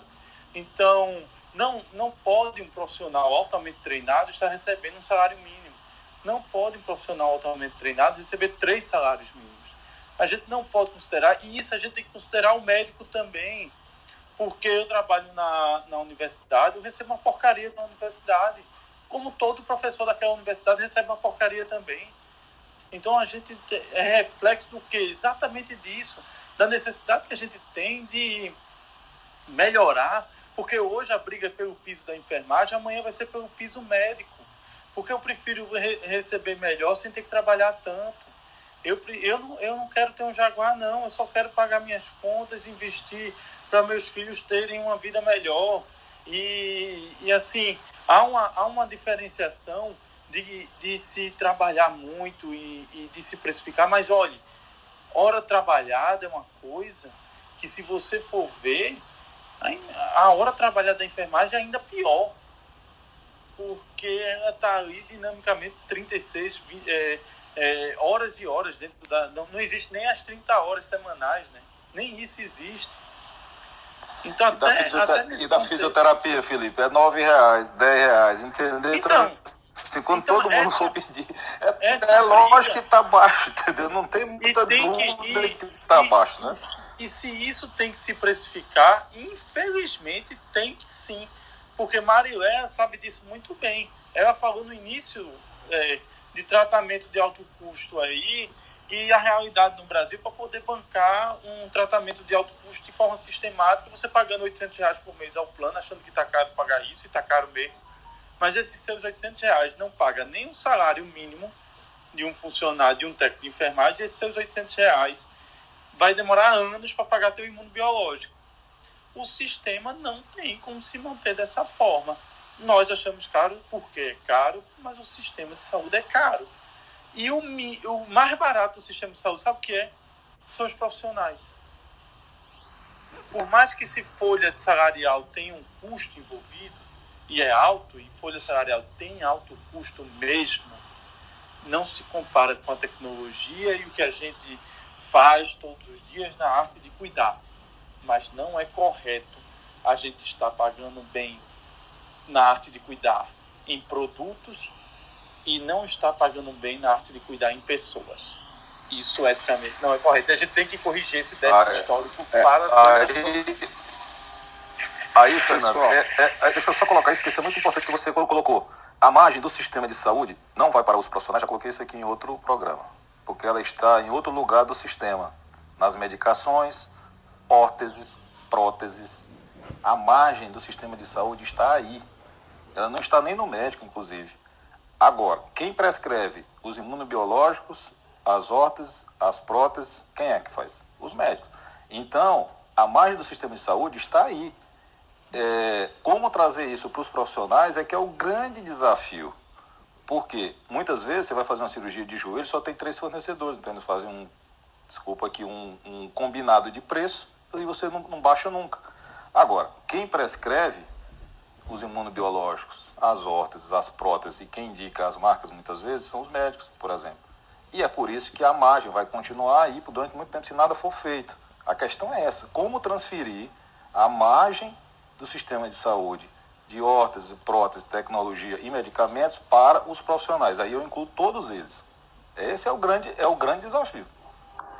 Gente, é... Gente, eu tô com coceira aqui. Me desculpe, mas... Depois... Eu tô com coceira. Fala, Alex, depois da Cris pra fechar toda... Eu tô com ela... coceira. A Cris que tem que fechar esse negócio, porque a treta tá eu com vou... ela, mas eu... fala você eu antes. Vou... Eu, vou... identificar, tipo, número um, tópico, assim, para ser bem dinâmico. Bem, é, primeiramente, tópico, item número um, né, parabéns para as enfermeiras. Hoje eu trabalho com três, um enfermeiras, duas enfermeiras. Estou aqui no supermercado, no Saint Marché, que tem umas tortas sensacionais para levar para eles agora. É, bem, é, o, o, eu, foi muito legal todo, toda essa discussão aqui, e eu queria colocar alguns pontos que são super importantes. O primeiro, a gente está falando de medicina baseada em valor. Para mim, medicina baseada em valor, ela nem passa pela questão do hospital. Ela começa... Medicina não, desculpa, saúde, tá? Me perdoem. É, ela começa muito antes do hospital. A gente fala de trabalhar quadruple aim lá no hospital, mas ela começa muito antes. E ela tem como um elemento lá que, que é o cuidado, né? E quem coordena cuidado, quem faz esse papel hoje muito forte, coordenar cuidado, deveria fazer, é a enfermeira. E ela é, é, é o papel central para colocar o paciente no, no, no, no valor principal que ele leva, tá? Isso é feito pela atenção primária, principalmente. É antes, é bem fora do hospital. E se isso hoje tivesse muito bem desenvolvido e muito bem remunerado, a comp- o, o, o custo da folha de pagamento de enfermagem dentro do hospital seria maior, porque ia ter mais médico no mercado procurando a coordenação de cuidado, trabalhar no cuidado do paciente, na atenção primária, é, que é o que realmente, de fato, vai mudar o modelo de assistência. E não é uma coisa nova, é antiga, a gente já fala lá, pega lá o livro, já citamos aqui, da Bárbara Starfield, que coloca, quanto menos, mais generalistas, melhor atendimento, não é mais especialistas. Quanto mais especialista, pior atendimento. E a Marileia trouxe aqui esse texto, esse, esse artigo, que é super importante. Quanto mais enfermeiras, melhor o cuidado também, menor o custo. E, a, e eu não estou falando porque elas são mais baratas, não. Eu não estou falando porque o médico da, da atenção primária é mais barato. E aí, quando começou a surgir essa discussão de atenção primária, houve um, ainda tem muita resistência dizendo que ela não é tão efetiva. E eu vou te dizer que em muitos modelos, em muitos lugares, ela não é mesmo com, efetiva. Por quê? Porque não estão implementando a atenção primária. Não estão fazendo o trabalho adequado. Se eu remunerar mal o médico da atenção primária, eu vou ter uma consulta ruim. Se eu remunerar mal o time de enfermagem que faz coordenação do cuidado, eu vou ter uma assistência ruim. E aí eu não vou mudar a roda, né? Eu não vou conseguir fazer uma, uma mudança onde eu tiro esse modelo, onde ah, eu compro uma máquina de robótica, mas estou reclamando de, de, de, de pagar a folha de pagamento, né? A gente fala desse modelo, e assim, eu já falei várias vezes, né? Enquanto eu tenho lá, a gente fala assim, o hospital, o rede hospitalar X lucrou não sei quanto, tá? Então, a gente não dá para dizer que a folha pesou se a gente tem um modelo, uma, um, uma pressão de acionista, eu coloco na bolsa e tem... É, e aí isso desdobra no gestor do hospital e aí cai lá embaixo, né? Quem pesa em todo esse processo, eu já falei, é, é o profissional que está na ponta. E na ponta temos na ponta o médico e na pontinha também é o time de enfermagem, tá? Então, é, enquanto a gente não mudar esse modelo, a gente não mudar a assistência, não pensar... E, e, e é muito mais subjetivo, é muito mais abstrato, às vezes, a gente falar do time de enfermagem, porque a gente não consegue, assim como não consegue, enxergar o valor para o médico clínico que trabalha com medicina baseada em evidências, que evita, evita custo, evita sobrediagnóstico, sabe? Então, a, e a enfermagem ajuda na coordenação dos cuidados. Eu vejo isso nos meus pacientes diabéticos, os pacientes diabéticos que nosso time faz cuidado, o quanto que trazer essa, essa coordenação de, de cuidado trouxe de benefício, de controle, muito melhor do que qualquer é, controle de uma consulta de endocrinologista que o paciente do SUS vai levar não sei quantos meses para conseguir ter acesso a esse médico. A gente precisa É, trazer o autocuidado. A enfermagem consegue fazer isso muito bem, tá? É, eu, eu acho que a gente tem que sair de dentro do hospital com esse time, é, tanto médico, tanto de enfermagem, para que a gente possa fortalecer um modelo que funciona. E funciona na Inglaterra, funciona na Holanda, mas funciona no Brasil, né? É, talvez porque a gente coloca outras, outros fatores na frente disso, né? Então... Uh, eu acho que a gente só vai conseguir é, mudar a remuneração trazendo valor para esse profissional. E eu acho que dentro do modelo do hospital, nem, eu não sei nem se, nem, nem, se, nem se o médico tem esse valor, em alguns casos sim, né? é, a gente trabalha mais focado em é, um modelo de, de gestão que o time de saúde, o paciente, saiu do, de, de, do, de ser um elemento principal. Hoje é, é, é quanto que eu tenho de, de lucro na bolsa para esses modelos, sabe? Então, é, é, a gente tem que pensar nisso, sabe? Senão a gente não vai conseguir mudar o modelo. Cris, para fe, para fechar o trem aí, ficou... Como, como você começou o assunto, você que fecha, daí a gente termina. Beleza. O Instagram hoje. Bom, você bem sucinta também. É, bom, primeiro que com relação a modelo de saúde, eu acho que esse é o ponto principal. O Alex colocou muito bem. É, no sistema público, a gente já tem um modelo diferente que, na minha visão, dá mais autonomia para o enfermeiro e isso, com certeza, gera muito mais valor no cuidado. O enfermeiro no, no, no atendimento público, ele tem protocolo de saúde da mulher, ele faz prescrição, ele tem uma autonomia maior em diversos aspectos, então isso já é, tira um pouco dessa carga tá, até financeira mesmo de, assim, de, dos médicos, porque a enfermagem ela já está numa linha de frente muito mais avançada do que no sistema público. Do, do que no sistema privado, perdão. E no privado, a gente tem algumas questões, né, com relação aos custos, né? É, primeiro, o modelo, né, que ele é bem direcionado para hospitais, enfim, a atenção primária está engatinhando ainda.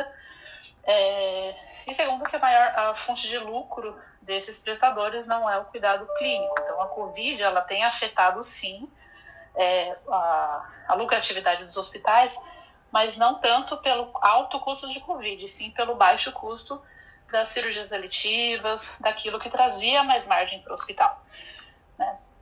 Então tem isso a se avaliar também. Como eu falei no, no início, né, sobre o piso, não acho que deva ser algo imposto, mas que deva ser algo que seja conversado e feito contas para que a gente chegue aí num denominador comum, porque, como o doutor Felipe falou, isso já está defasado há muito tempo.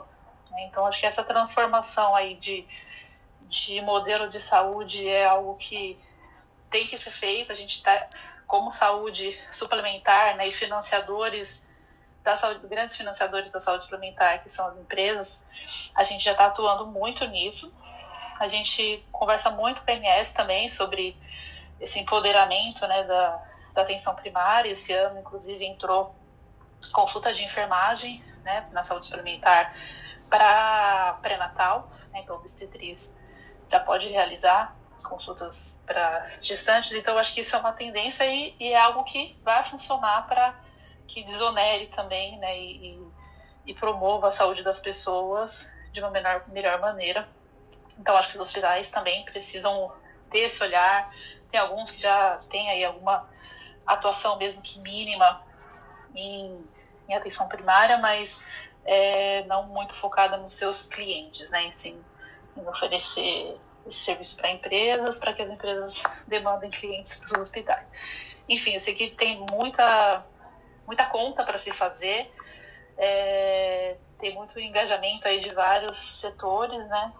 Mas que eu acho que da forma que está, a gente não vai... É, ter uma outra oportunidade, talvez, mais calma para falar desse assunto. Acho que isso tem que ser falado sempre. Se vetar de novo, a gente tenta entrar de novo e sempre tentando entrar nesse consenso aí de qual é a melhor forma, até porque, como comentei no começo, tanto os hospitais, os operadores, eles já negociam serviços de enfermagem, né? Então, eles já recebem por isso, mas não repassam para o profissional. Então, se a gente fizer uma conta, com certeza a gente já tem esse, esse valor lá, o hospital já recebe o valor pelo que a gente trabalha e muito mais, né? Posso te garantir isso como auditora de contas. Então, acho que é uma questão de ajustes, né? A gente, nessa P L agora, a, gente, a proposta é que o piso do enfermeiro seja repassado em percentual, né, para o técnico e para o auxiliar, assim como é para o cirurgião e o auxiliar, né? Então é um percentual, setenta por cento para o técnico e trinta por cento para o auxiliar. E, mas é uma questão de sentar e tentar entrar no consenso para que nenhuma das partes fiquem é, desoneradas, mas o modelo também é algo que vai, modelo de saúde, né, é algo que vai contribuir muito para que esse cuidado aí seja devidamente reconhecido e trazendo resultados, né, resultados para saúde populacional, para quem paga aí os planos, enfim, acho que vai, ser, vai cascatear também quando a gente tiver em, em consciência aí que esse modelo precisa de, de ajustes. Acho que é isso. Cris, mais uma vez, muito obrigado. Lógico que a gente não é, esgotou esse assunto, ele é complexo demais para ser simplesmente eu torço por isso ou não. É, Alex com, com seu poder de síntese, Newton também colocando essa, essa visão ali da, da, da gestão, uh, mesmo que seja em um ponto do, do, do Brasil, é importante a gente ter isso uh, na arena de discussão. O, o, o caminho é a discussão, não adianta, não tem... Não tem outro meio, né? O caminho do meio, ele só, só existe ouvindo as diversas partes. E, mas o que é fato, acredito, acredito eu, não dá para dizer que é fato, mas é, realmente a gente só consegue chegar próximo desse problema é, e resolver ele de fato, essa discrepância de, de honorários e discrepância de, de qualidade... De, de, de entrega, é, ou de percepção da entrega, não de entrega, mas de percepção da entrega, é, mudando o sistema. Assim, enquanto, pelo que a gente está entendendo, o sistema de fee for service, é, ele não vai funcionar. O fee for, é, pagamento por valor, eu tenho minhas várias ressalvas, porque... Quando você tem alguma coisa orientada para ser a, a salvação de tudo, nem sempre vai ser assim. É, mas o, o que eu quero dizer é... Uh, a gente precisa ampliar muito essa arena de discussão. E para dar o seu recado e deixando meus parabéns, feliz aniversário, Carlos Bernini Capins. Fecha o programa aí para gente, por favor. Ah, obrigado, Fê. É, mais do que isso, eu acho que é importante a gente realmente congratular e parabenizar todos as, uh, os envolvidos na enfermagem, quer eles sejam uh, os enfermeiros ou os auxiliares, os técnicos, ou, ou aqueles mesmos que é, não têm a técnica nem nada, mas têm nos ajudado bastante nos home cares e etcétera, como enfermeiros, cuidadores e etcétera, né? Eles são importantes para o funcionamento da da sociedade como um todo e, da, e, e, e de que realmente a gente precisa muito deles e a gente gostaria muito que dessem um conforto, um carinho e uma, uma vida melhor a todos eles. Mas nesse momento, Fê, eu juro por Deus, eu escutei todo mundo e vou ter que, e vou ter que jogar uma carta na mesa. Não vou me alongar porque já são, já são oito e meia. Mas me desculpa, mudar de negócio, mudar de não sei quem, não sei quem lá, eu vou jogar a carta na mesa de bullshit. Não, não vai funcionar, não vai resolver, porque a gente está diante de um jogo de soma zero, de baixa variância, com pouco orçamento para dividir para tanta gente querendo comer esse bolo. Enquanto a gente não começar a resolver isso, tentando abrir um pouquinho mais o mercado de saúde, se a gente realmente quiser trazer saúde de primeiro mundo para o Brasil... Bullshit. A gente vai continuar e ainda pior. A gente vai começar a aprofundar ainda mais o, o, o, os problemas sociais é, e, as, e, as, e, e a distância entre quem pode pagar uma medicina de maior qualidade e quem não pode. Então, desculpa jogar essa carta na, no final agora. E, mas obrigado pelo parabéns. Espero comemorar ainda muitos, muitos aniversários pela frente. Aí. Tamo junto, tamo junto. Bom, continuamos esse assunto, Cris, você volta é, quando você puder, quando você quiser, é, esperamos não nos alongar até as oito e meia novamente, mas muito obrigado de novo. Eu acho que assim, o Troca de Plantão eu concebi ele com o intuito de trazer é, as pessoas que estão em trânsito, as pessoas que têm é, principalmente troca de informação, tem troca de conhecimento de mundo, troca de visão, É, e, e para olhar a saúde, para olhar, a, por que não, a indústria da saúde. A gente vive numa indústria da saúde e todos nós aqui presentes fazemos parte dessa indústria, querendo ou não, a gente atuando em diversas frentes dela. Então é fundamental a participação sua, a participação dos profissionais de enfermagem também nessa discussão ampla que a gente traz aqui. É, apesar de sermos médicos em, em maioria aqui na Troca de Plantão, nunca foi a intenção inicial ser uma troca de plantão médica apenas. É uma troca de plantão entre pessoas que trabalham na saúde, e sempre seja muito, muito bem-vinda aqui para esse bate-papo. Convide seus amigos e, e tudo mais. Pessoal, muito obrigado. Esse episódio eu vou dividir ele em duas partes, justamente para É, para separar essa parte que a gente começa a falar da questão da enfermagem do, do restante é, do episódio, onde a gente só falou das fofocas, que são fundamentais também para o nosso dia a dia. Um abraço a todos, tenham um excelente dia e até amanhã. Amanhã, mais um... Toda vez, toda vez que uma enfermeira rouba um pudim de pão, um anjo ganha. Ai, querida. Obrigada, gente. Valeu. Adorei mesmo. Estou à disposição aí. Bom dia. Se precisar. Bom dia, Bom gente. Bom dia, gente. Obrigadão. Bom dia. Bom dia, pessoal. Bom, Bom dia, dia, gente. Bom dia. Academia Médica. Bem-vindo à revolução do conhecimento em saúde.